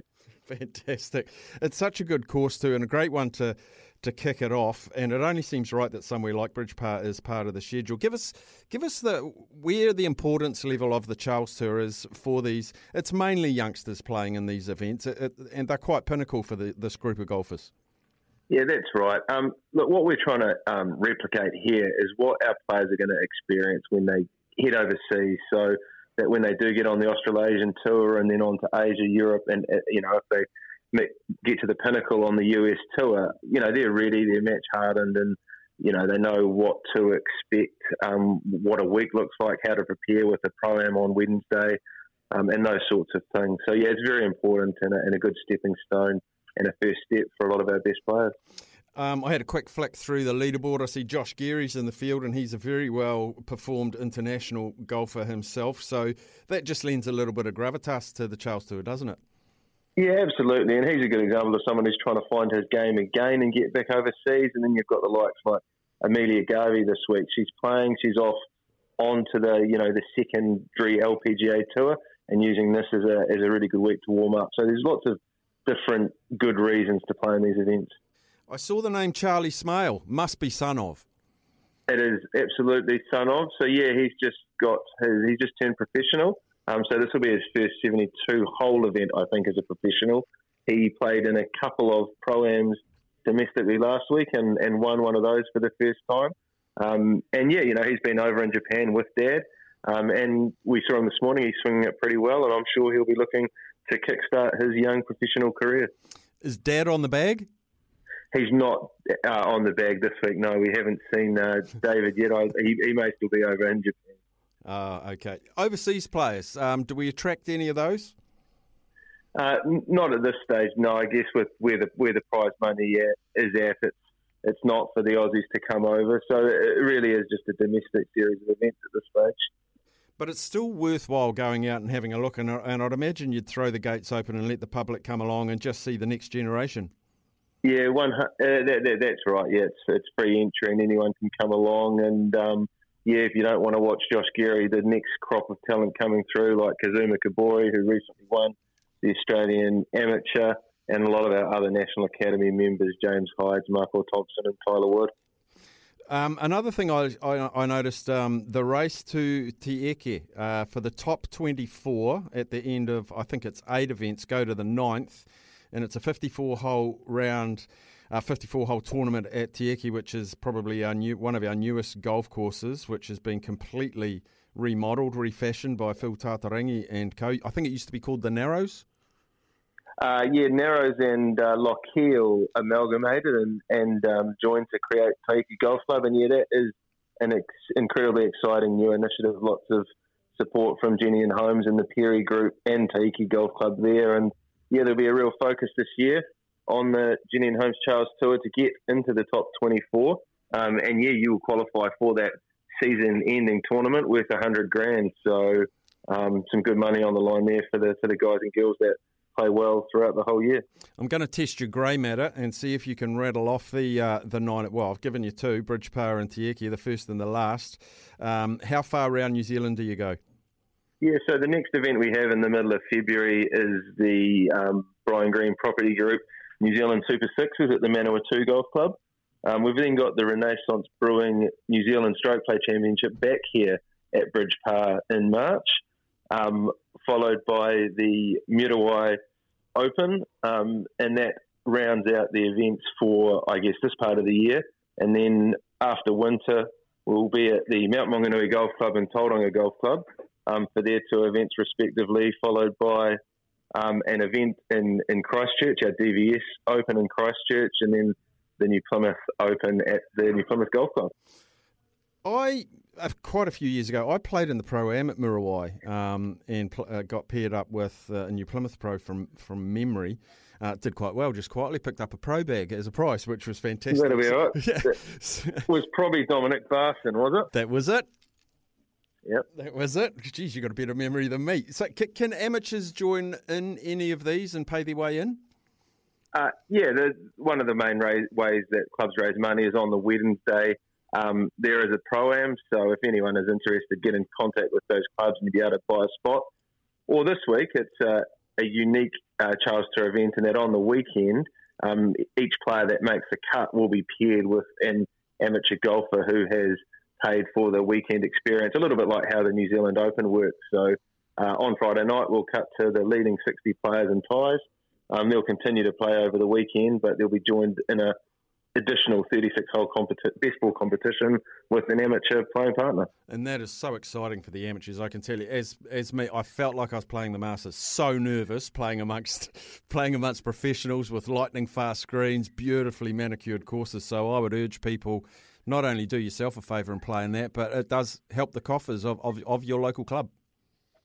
Yeah, exactly. It's a, it's a big part of raising the, the prize money that these professionals get to play for. All right, Dave. Well, we wish you well on the Jennian Homes uh, Charles Tour. I love the um, the new the new uh, Tieke race to Tieke, the top twenty four. That'll be well worth. Um, it keep, keeps them all on their mettle trying to get into that top twenty four. Great initiative. Absolutely, Stefan. Maybe we'll see you back out at Muriwai this year. Yeah, go and defend a title I won about six or seven years ago. Cheers, mate. Go well. All right. Cheers. Thanks. I just want to give you a update on the leaderboard. Joshua Bai from Akarana, seven under in the clubhouse. All the first few names are in the clubhouse. Uh, Sung Jin Yo, six under, as is Kazuma Kobori, who's probably the pre-tournament favourite. Um, and as Dave mentioned there, he won the Australian Amateur Championships, which you've got to be damn good to do. Daniel Pierce is at five under. Stephen O, Harry Bateman, uh, Brian Lee, and Josh Geary all at four under. Mako Thompson out of uh, Golf Club. He's at three under, as is Reese Thomas. Um, on the course, two under through nine is Hayon An out of Pyro Golf Club. Fantastic. I love seeing all these different golf clubs. James Hydes, Golf Harbour, he's at two under through nine, as is uh, Brownie, Mark Brown, former PGA Tour professional, played European Tour, Asian Tour, now domiciled at uh, Mount Maunganui. Mark Brown, two under through nine, pure golf. You want pure golf swings? Mark Brown. Uh, Jake Meanhorst, uh, PGA Tour Pro, he's two under through nine, as is Zach Swanwick two under through nine. Uh, and we're going to keep keep an eye on Robbie Turnbull out of Remuera Golf Club, one under through nine, sitting tied twenty first. Uh, have vested interest in Robbie because his auntie sits next to me out in the main office. When I'm in the main office, Auntie Paula sits next to me uh, with Robbie Turnbull. All right, so that's sort of our Charles Tour Golf update. Um, still to come. We've still got the Vault to come, actually. I think it might go today. It's uh, 100 150 $200 to uh, 150 200 Sam. 200 Sam. 100 on the first day, 150 the second day, 200 TAB bonus bet. That's coming up in about half an hour. You get three questions. We're on seven, five, three. If you haven't listened to the previous vaults to get yourself up to speed, jump onto wherever you listen to your podcasts and find the vault segments, and you'll get the previous 12 questions. And we've narrowed it right down. Could go today. Sam's convinced that it'll go today. Um, so join in and play that if you're that way inclined. So we'll have that coming up. And don't forget, Brendon McCullum is on the breakfast show tomorrow morning. We'll take a break and we'll find out what's making news after this. Gentlemen, I've just been handed an urgent and horrifying news story, and I need all of you to stop what you're doing and listen. What's making news around the world? I don't know why, but I love this music. Great tune. It is a great tune. It's on Anchorman, which is sort of where I know it from. Um, Steph, I want to start Sam. off by uh, talking about some investigative journalism that I think is of the highest caliber in this country. Done by yourself? No, not by, done by myself. It's done by the fantastic, must follow Instagram account Tavlova. Oh, he- um, brilliant. Just posts phenomenal New Zealand based content, memes, laughs, gags, etc. And I want to give him a big shout out because uh, he deserves it. He deserves it. I probably could. Um, he's done some investigative work, or a friend of his has done some investigative work. Now, um, Papa Jacks. Papa Jacks, Papa Jacks, Papa. Snap the jack. Da, da, da. You know, is that once you pop, you can't stop? Is that Papa Jacks? Um, and then, you know, do you know these chips here? I'm just going to hold them up to you. Cool, cool crisps. Yes, yes. They're called Cool Crisps, chicken flavour. So you got Papa Jacks, you got Cool Crisps. What this person has found out after comparing the labelling on the packaging, they are the exact same chip, like the exact same ingredients in a different bag. In a different bag. And I would never think, whilst I'm eating a Papa Jack, oh, that tastes exactly like a Cool Crisp, or vice versa. Mm. They are the exact same chip, different shape, but the exact same quantities of ingredients. Wow. That blew my mind. I'm just going to say that blew my mind. Well, I'd, I'd just like to say I've never had either. Oh, well, then that's not relevant to you, is it? Mm. It's sort of like if you ate grain waves and then you ate bluebirds and you were like, you found out that they were the exact same chip. That would blow your mind. Sour cream bluebirds and sour cream grain Sour waves. cream grain waves, They were, no, the old recipe. They've changed the recipe now. I'm not a fan. But the old ones were goated, man. Mm. Anyway, we talked about Splash Mountain the other day. We did? Yeah. Common. Uh, you said it was about to close. It has closed now, the Oh. 23rd. Yeah, closed on the 23rd. So I like um, the currency of your stories. That's what it's and, all about. And then your That's little follow hey, up. It's called What's Making News, Steph. Okay, it's not called What's Making What's interesting. Old Stories. Yeah. Where did you get yours? The toilet store. Um, so people selling. Uh, so people were lining up out the gate to get the last ticket to Splash Mountain, right? Right. Before it closed down. While the story goes even further, Steph, is the natural progression of human evolution in a story like this is that people have taken to eBay to now sell jars of water from Splash Mountain No. in Disneyland. And starting bids, we're looking at about £800. Oh, So, well, that's close to 1600 New Zealand. Um, it even comes with a picture of cert, uh, of a certificate of authenticity. Um, however, this person's pointed out the fact that the words "This is Splash Mountain water" uh, look like it's been designed in Microsoft Paint. Might have been the dead giveaway that it may not be the water from Splash Mountain. I don't know how you'd identify that, Steph. How you would? How do you get a certificate of authenticity of that? Correct. But um, anyway, if if you are keen on a piece of history, jump on eBay and drop yourself fifteen hundred buck buckaroos. Do you know that fact as well that all waters pass through dinosaurs? Have I seen that one before? No. Do you know that every single molecule of oh sorry, every glass of water that you drink, ninety nine point nine nine percent of the molecules in that would have some at some point in time passed through a dinosaur. Wow. Dinosaur urine actually. Urine? Yeah. That eventually sort of was broken down, turned into water, etc. Wow. What you drink, a, a dinosaur has peed out. 99.999% of the mon- molecules. That's a heck of a story. And that's not even my fact of the day, Steph. Nigella, who I've got great respect for in, in many ways. Um, Nothing to do with baby food. you may, well, I'm going to say you're going to lose a lot of respect for her right now because um, she's posted. I'm assuming this is on her social media. She's posted uh, a recipe on her wall, getting in early with Wednesday's recipe of the day, Wednesday UK time, and it's a special one for Australia Day. Lemon pavlova. Oh no, Nigella, Nigella. Like I said, all Face respect. of Whittaker's. Correct. All respect, s- somewhat out the window for claiming that pavlova is Australian and that you should be celebrating it on Australia Day. Shame on you, Nigella. I actually got to the bottom of that those arguments about pavlova. The first pavlova was made for Irina Pavlova, who was a ballerina who came to New Zealand with a Mm. ballet company, and someone in New Zealand made her this and uh, named it after her. Well, it's just a giant meringue, isn't it?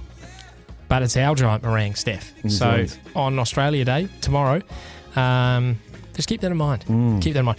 Um, King Charles the third has made his first trip on the Royal Train. Have you heard of the Royal Train? Never heard of it before myself. Never heard of the that. Royal Train, which goes between. Well, this one went between Scotland and Manchester. Um, Is and it he- like Air Force One? But a basically. train? So, forty-seven and a half thousand dollars, and I'm presuming this is in New Zealand dollars being converted between forty-seven and a half thousand and fifty-seven thousand dollars to operate per journey. Wow! So that trip from Scotland to Manchester cost basically fifty k. Um, it is a mode of transport used primarily by senior royals. Guests must be invited aboard the nine carriage train by the reigning monarch. Once aboard, they can enjoy a 12 person dining carriage, an office for the monarch to work, and several bedrooms and bathrooms. Interiors are, as you would expect, polished but not overly opulent. Okay. Um, in a Channel 5 documentary, Secrets of the Royal Train, former staff said some, some items you could find in Homebase. So, look, it's not laden with luxury, but 50,000k per trip, um, which is about 25,000 pounds. So, that blows my mind. 50k for a train ride. Amazing. 1500 bucks for some water from Splash Mountain. The world's getting expensive, Mark. now you want my fact. And I'm going to stick I with do. money. Hmm. I'm going to stick with money. I'm going to stick with people who know about transport. Elon Musk. Yes. So Elon Musk is a Father of rich, ten. apparently, and he's a very rich man, as we all know. In fact, um, he lost a lot of money recently. He became the first person to lose, like some, or he became the person to lose the most amount of money ever because he lost like a like fifty billion in a, in a week. Doesn't faze Elon because if he lost ninety nine point nine percent of his wealth, ninety nine point nine percent, how much do you reckon he'd still have left over? I don't know. 140 mil. 99.9%. If I lost that much, Steph, I'd have about a dollar. He is going to keep 140 mil. So it's uh, it's not all doom and gloom in the Musk household. Mm. I like his tongue-in-cheek humour. He, he, of course, he owns Twitter now, and after he bought Twitter, he tweeted out and said, "Might buy Australia next." That's pretty good. I, you know, not not to get too political here, but I was actually listening to a podcast of a uh, a very well known content creator by the name of Mr. Beast. You know those YouTube videos he does where he gives away millions of dollars. It's a great, ch- and he actually raised a really good point. He said, "Look, you know, a lot of people are complaining about Twitter and and blue, the blue check and everything. One thing for a content creator has been great is that now." All the comments, or a lot of the comments that are on your videos and on your tweets that are from verified accounts, you sort of know that they're going to be the most valuable because they're paying like the bots won't pay to have an account. Mm. These people are paying to have accounts, so they won't waste their time tweeting out things that that mean nothing. So quite often the feedback on your videos, the verified ones are the most authentic, and that's only been achieved because people now have to pay for the tick. I nearly joined Twitter Blue. Did you? because it reduces the number of ads. And the Oh. one thing on social media I can't on YouTube, Facebook, Twitter, or the ho- Instagram is the ads, Mm. and it reduces significantly the amount of ads. And Twitter's the main one I use, and so I'd love to see a blue tick next to your name. nine bucks a month to get rid of ads. Do it, Steph. I'm almost tempted to do it. Once you start buying baby food for lunch, you'll have a bit of extra coin to, you know, you'll be making some savings. But at the moment, lunch is costing me nothing because I don't eat it. I don't eat it. Uh, very quickly, just a story off stuff. I'm going to credit stuff for this. It's good stuff. Um, a New Zealand university student, she's an exchange student in Ireland, has just done a shop in Ireland and compared it to the prices in New Zealand. Sam, I want you to add this up. You go to the supermarket, add this up rough, my head. Yeah. Okay. Roughly, if you went to the supermarket, Yeah. Katie's looking after Charlie. Yeah. Sam, here is your shopping list. Yes. Just add it up in your head. Okay. A kilo of frozen veggies. Yep. Some pita bread. Uh, yep. A packet of sausages. Yep. A tub of ice cream. Yep. Um, a box of kiwi fruit. Box of, a box. What's a box? Like about six. Okay. A packet of rice cakes. Yep. Packet of chicken patties. Uh, yep. 500 grams of pasta. Yep. Some pasta sauce. Yep. A kilo of carrots. Kilo of carrots. Yep.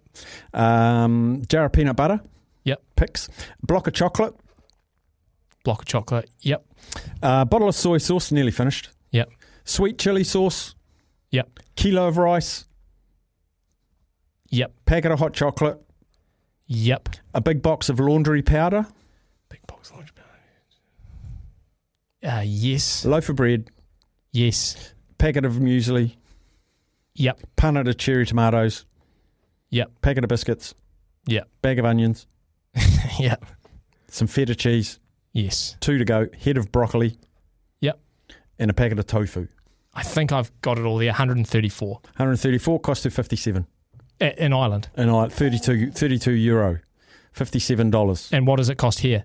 um well they it say? someone went to Countdown Mount Roskill and the carton of kiwi fruit was $7.50 she paid $1.90 um So we'd have a total there. Like, am I close with 134? uh, they haven't done a New Zealand shop, but she she said she feels like it's somewhere between a third and half the price.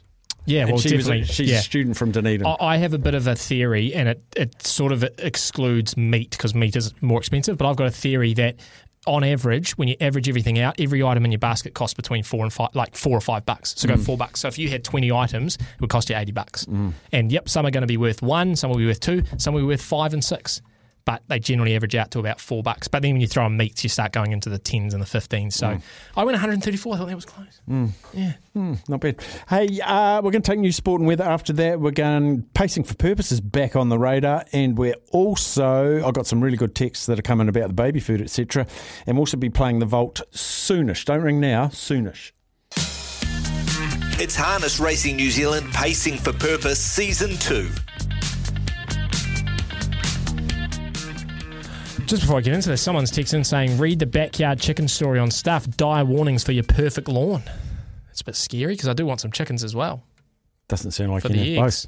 Uh, very quickly, too, Ken's text in. He's heading to Christchurch for a funeral. Sympathies, Ken, but he's going there tomorrow night. So, Christchurch listeners, please text through on double eight double three. He wants to know any good restaurants down there.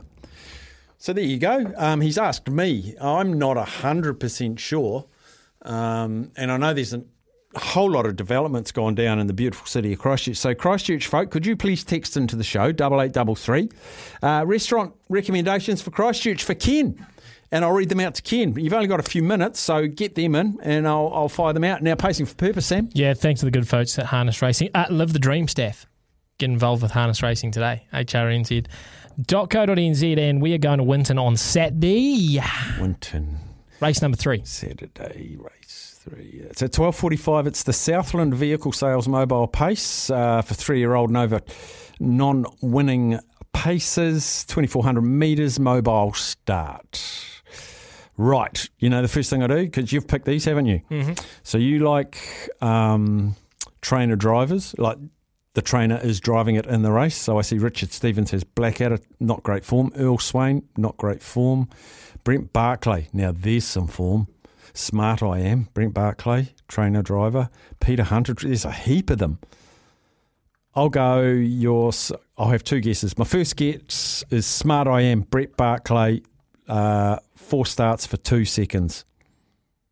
No. Oh, okay. That's number five. I'll carry on down. Oh, look, I don't know. There's a, f- there's a first starter here. I tell you what, I um, I always liked the TV series McLeod's Daughters. Tact McLeod, number 10. Did you ever watch that show, McLeod's Daughters? I think I did by accident. Wasn't bad, eh? There's one scene that I remember where one of them like falls into a silo full of rice or wheat or something, and ends up. I don't know. I think she ends up dying. Sorry to ruin the uh, the TV series plot for you. Well, no, people die in the show, man. Like, what's the main guy? And he dies for like two or three years, and then he just comes back, and it turns out he wasn't even dead. But when he comes back, he's all weird and dopey, and uh, I think that's how the series goes. Unless I'm remembering it wrong, but uh, I'll have to rewatch that. Tech McLeod, Steph, tell us a little bit about Tech McLeod, or I could because I obviously picked him. Well, it's it's a first starter, unbeaten in trials and workouts, got a big motor. Um, I actually know it has the motor to overcome the straw wizard, drawn second on the second row. Mm, not bad. So it's going to be in behind Blackadder off the mobile arm. If it gets a passage, who knows? Nathan Williamson on the drive. Nathan Williamson drive. Trevor Proctor the drive. Uh, the trainer. First starter. Good luck, Sam. I reckon we'll get him.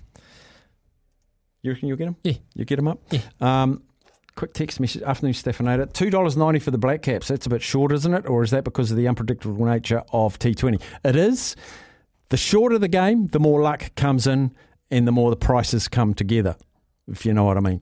So while Afghanistan might be very slim chance to beat us in a test match because that's long, a T20, prices closer together. I think that sort of explains it. Sam's not wrong with the baby food. The Wattie's mango custard is beautiful. And to be honest, I buy more for me than I do him. The kiddo yogurt too. I dad tax those. The wee man is two, and he has them as a treat. I just has, have them because I can. nice. Steffi and Sam, some useless information, lads. Neil Armstrong, first man on the moon, ate baby food in a tube on his moon mission. Yes. Um, Scotty Logan, stick to Musashi 45 gram protein bars at work, Steffi. Fills you up and tastes great and low calorie. I'm not endorsed by them, although I'd like to be. Scotty Logan PT. You, you get them from the Chemist Warehouse too. I know that for a fact. Um, Steffi, Mark Reason finally talking sense. Tell Beaver not to read his column. Hmm, okay. Uh, Sammy, read the backyard chicken story on stuff. Yeah, dire warnings for your perfect lawn, Sammy. Right, uh, some uh, restaurants to come through. I will get to those before the end of the show. Ken, uh, our good Christchurch folk, are texting through restaurant recommendations for Christchurch. But straight after the break, we're going to play the Vault. $200 TAB bonus bet up for grabs now. You've had a number of clues Monday, Tuesday. We've hit Thursday. You get three questions, none from me, all from you. 0800 150 811 if you want to play the Vault. Three questions, one answer. Can you crack the vault? Well, it's crunch time. it's crunch time on the afternoons with Stevie Show here on SENZ. $200 TAB bonus bet up for grabs if someone can unlock the vault. Sammy, you're in charge of the chocolate wheel. What did it spin up? Simon from Auckland. G'day, Simon. How you going? Hey, Simon. Not bad. Have you been listening to the last two days of clues? Yeah, I had a wee listen. Yeah. Excellent. You got any ideas? Without telling us Yeah, what they I are. Yeah, three Okay. or four. That's, three. that's, That's good. good. That's good. You got a couple of backups. All right. So you got three questions, and then uh, at the end of that, you have a guess. We'll find out if you've won the two handy. Otherwise, it'll carry over to two fifty tomorrow, Steph. So take it away, Simon. Question one. Okay. Does, does it involve like one of the two? Is one of the two players, John McEnroe? Is one of the two players John McEnroe? Yes, it is. Oh! Um. Okay. Um. Next question. You said three A. Three. Yep, you got two more. Two more. Um.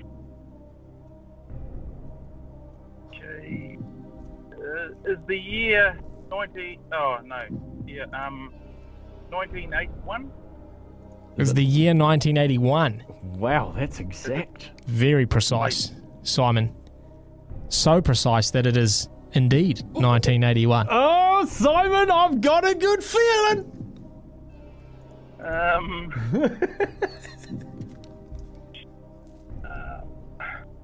One more question and then a guess. Okay. Does it does it involve an outburst with an umpire? Doesn't involve an outburst with an umpire. Mm. Outburst. I'm just writing these down. Yeah, fair, fair, fair. Umpire. Simon, it does involve an outburst with an umpire. Wow. So, Okay. your time for your guess, mate. And remember, the vault is picky, very picky. So you need to get as many details as you can here in order to, unlock the old girl and take home the two 200. Yeah. Um, I think it was um, McEnroe's first first round match in 1981. Um, and there's an outburst directed at an, an elderly chair umpire with the words, "You cannot be serious." Do you know what uh, competition it was at? Wimbledon, sorry. Wimbledon. Okay, someone's going to like that. So, you know, 1981, Wimbledon, John McEnroe, first round. Elderly cheer umpire. I Elderly like chair that. umpire, blow up. You can't be serious. Let's punch that in and see if you're right. Oh, sorry, that is the uh, wrong. that is the wrong button. I'm just going to punch that in again.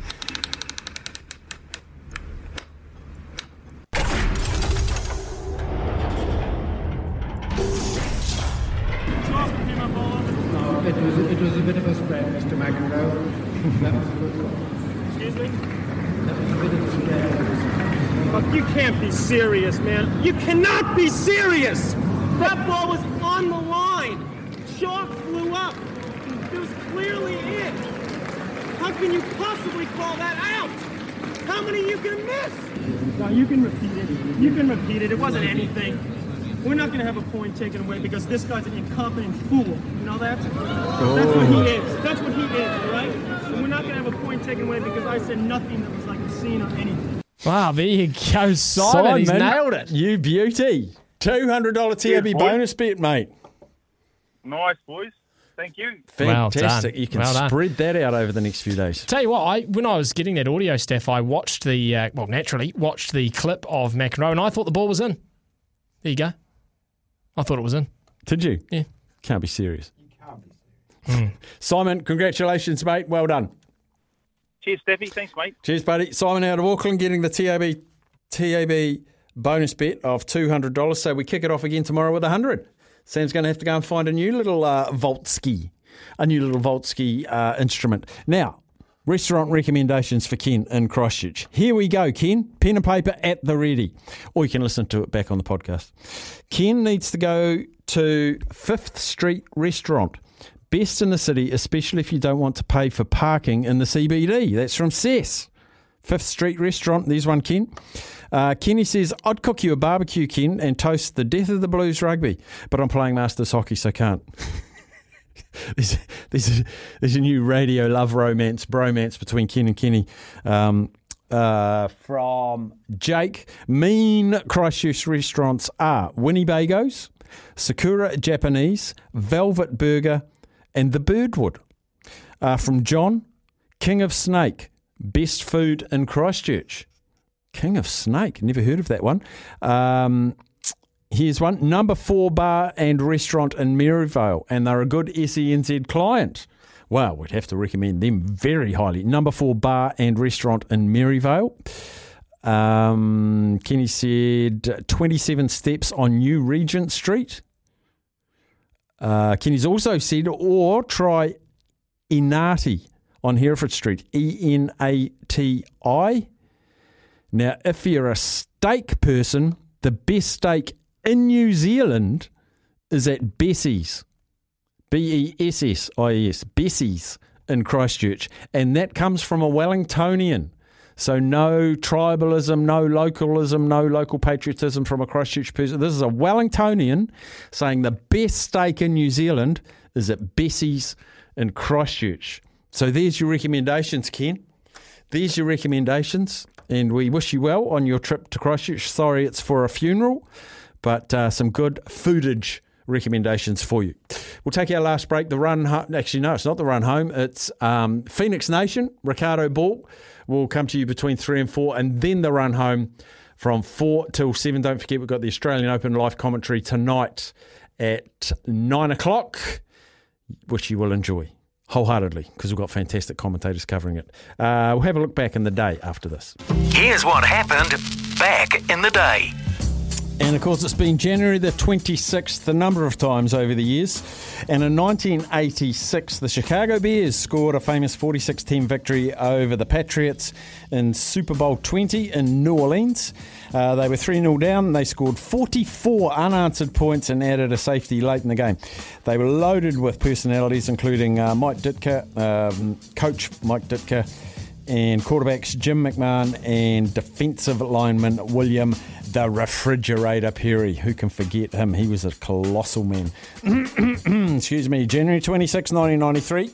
Uh, the West Indies held the narrowest winning margin in Test history when they scored a one run victory over Australia in the fourth Test in Adelaide chasing 186 for victory and starting their 10th wicket partnership at 144 for 9. Tim May got 42 not out, Craig McDermott got 18. Almost became national heroes before McDermott was given out controversially, caught behind by Courtney Walsh. Oh, he's tried to avoid it. It's hit the bat, then he's gone. And the test match has been won by one run. I can't believe it. The West Indians are delighted. Craig McDermott is so disappointed. It's been a magnificent effort by both sides here today.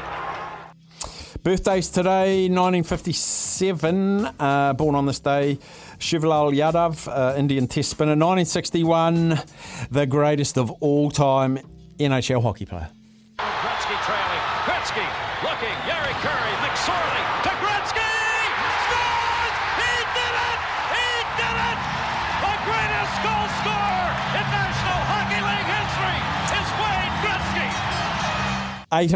802nd goal there. Uh, so from one goat to a special one, uh, born on this day in 1963. Again, don't please don't call me arrogant because what I, I'm saying is true. I'm European champion, so I'm not one of of the bottle. I'm a, I think I'm a special one. Jose Mourinho. Chris Pringle, also his birthday today. New Zealand fast ball, a great slow ball, uh, slow ball, slow ball bowler. Yes, that's what it is. Uh, the number one movie in 1983 was Tootsie, and the number one song in '83.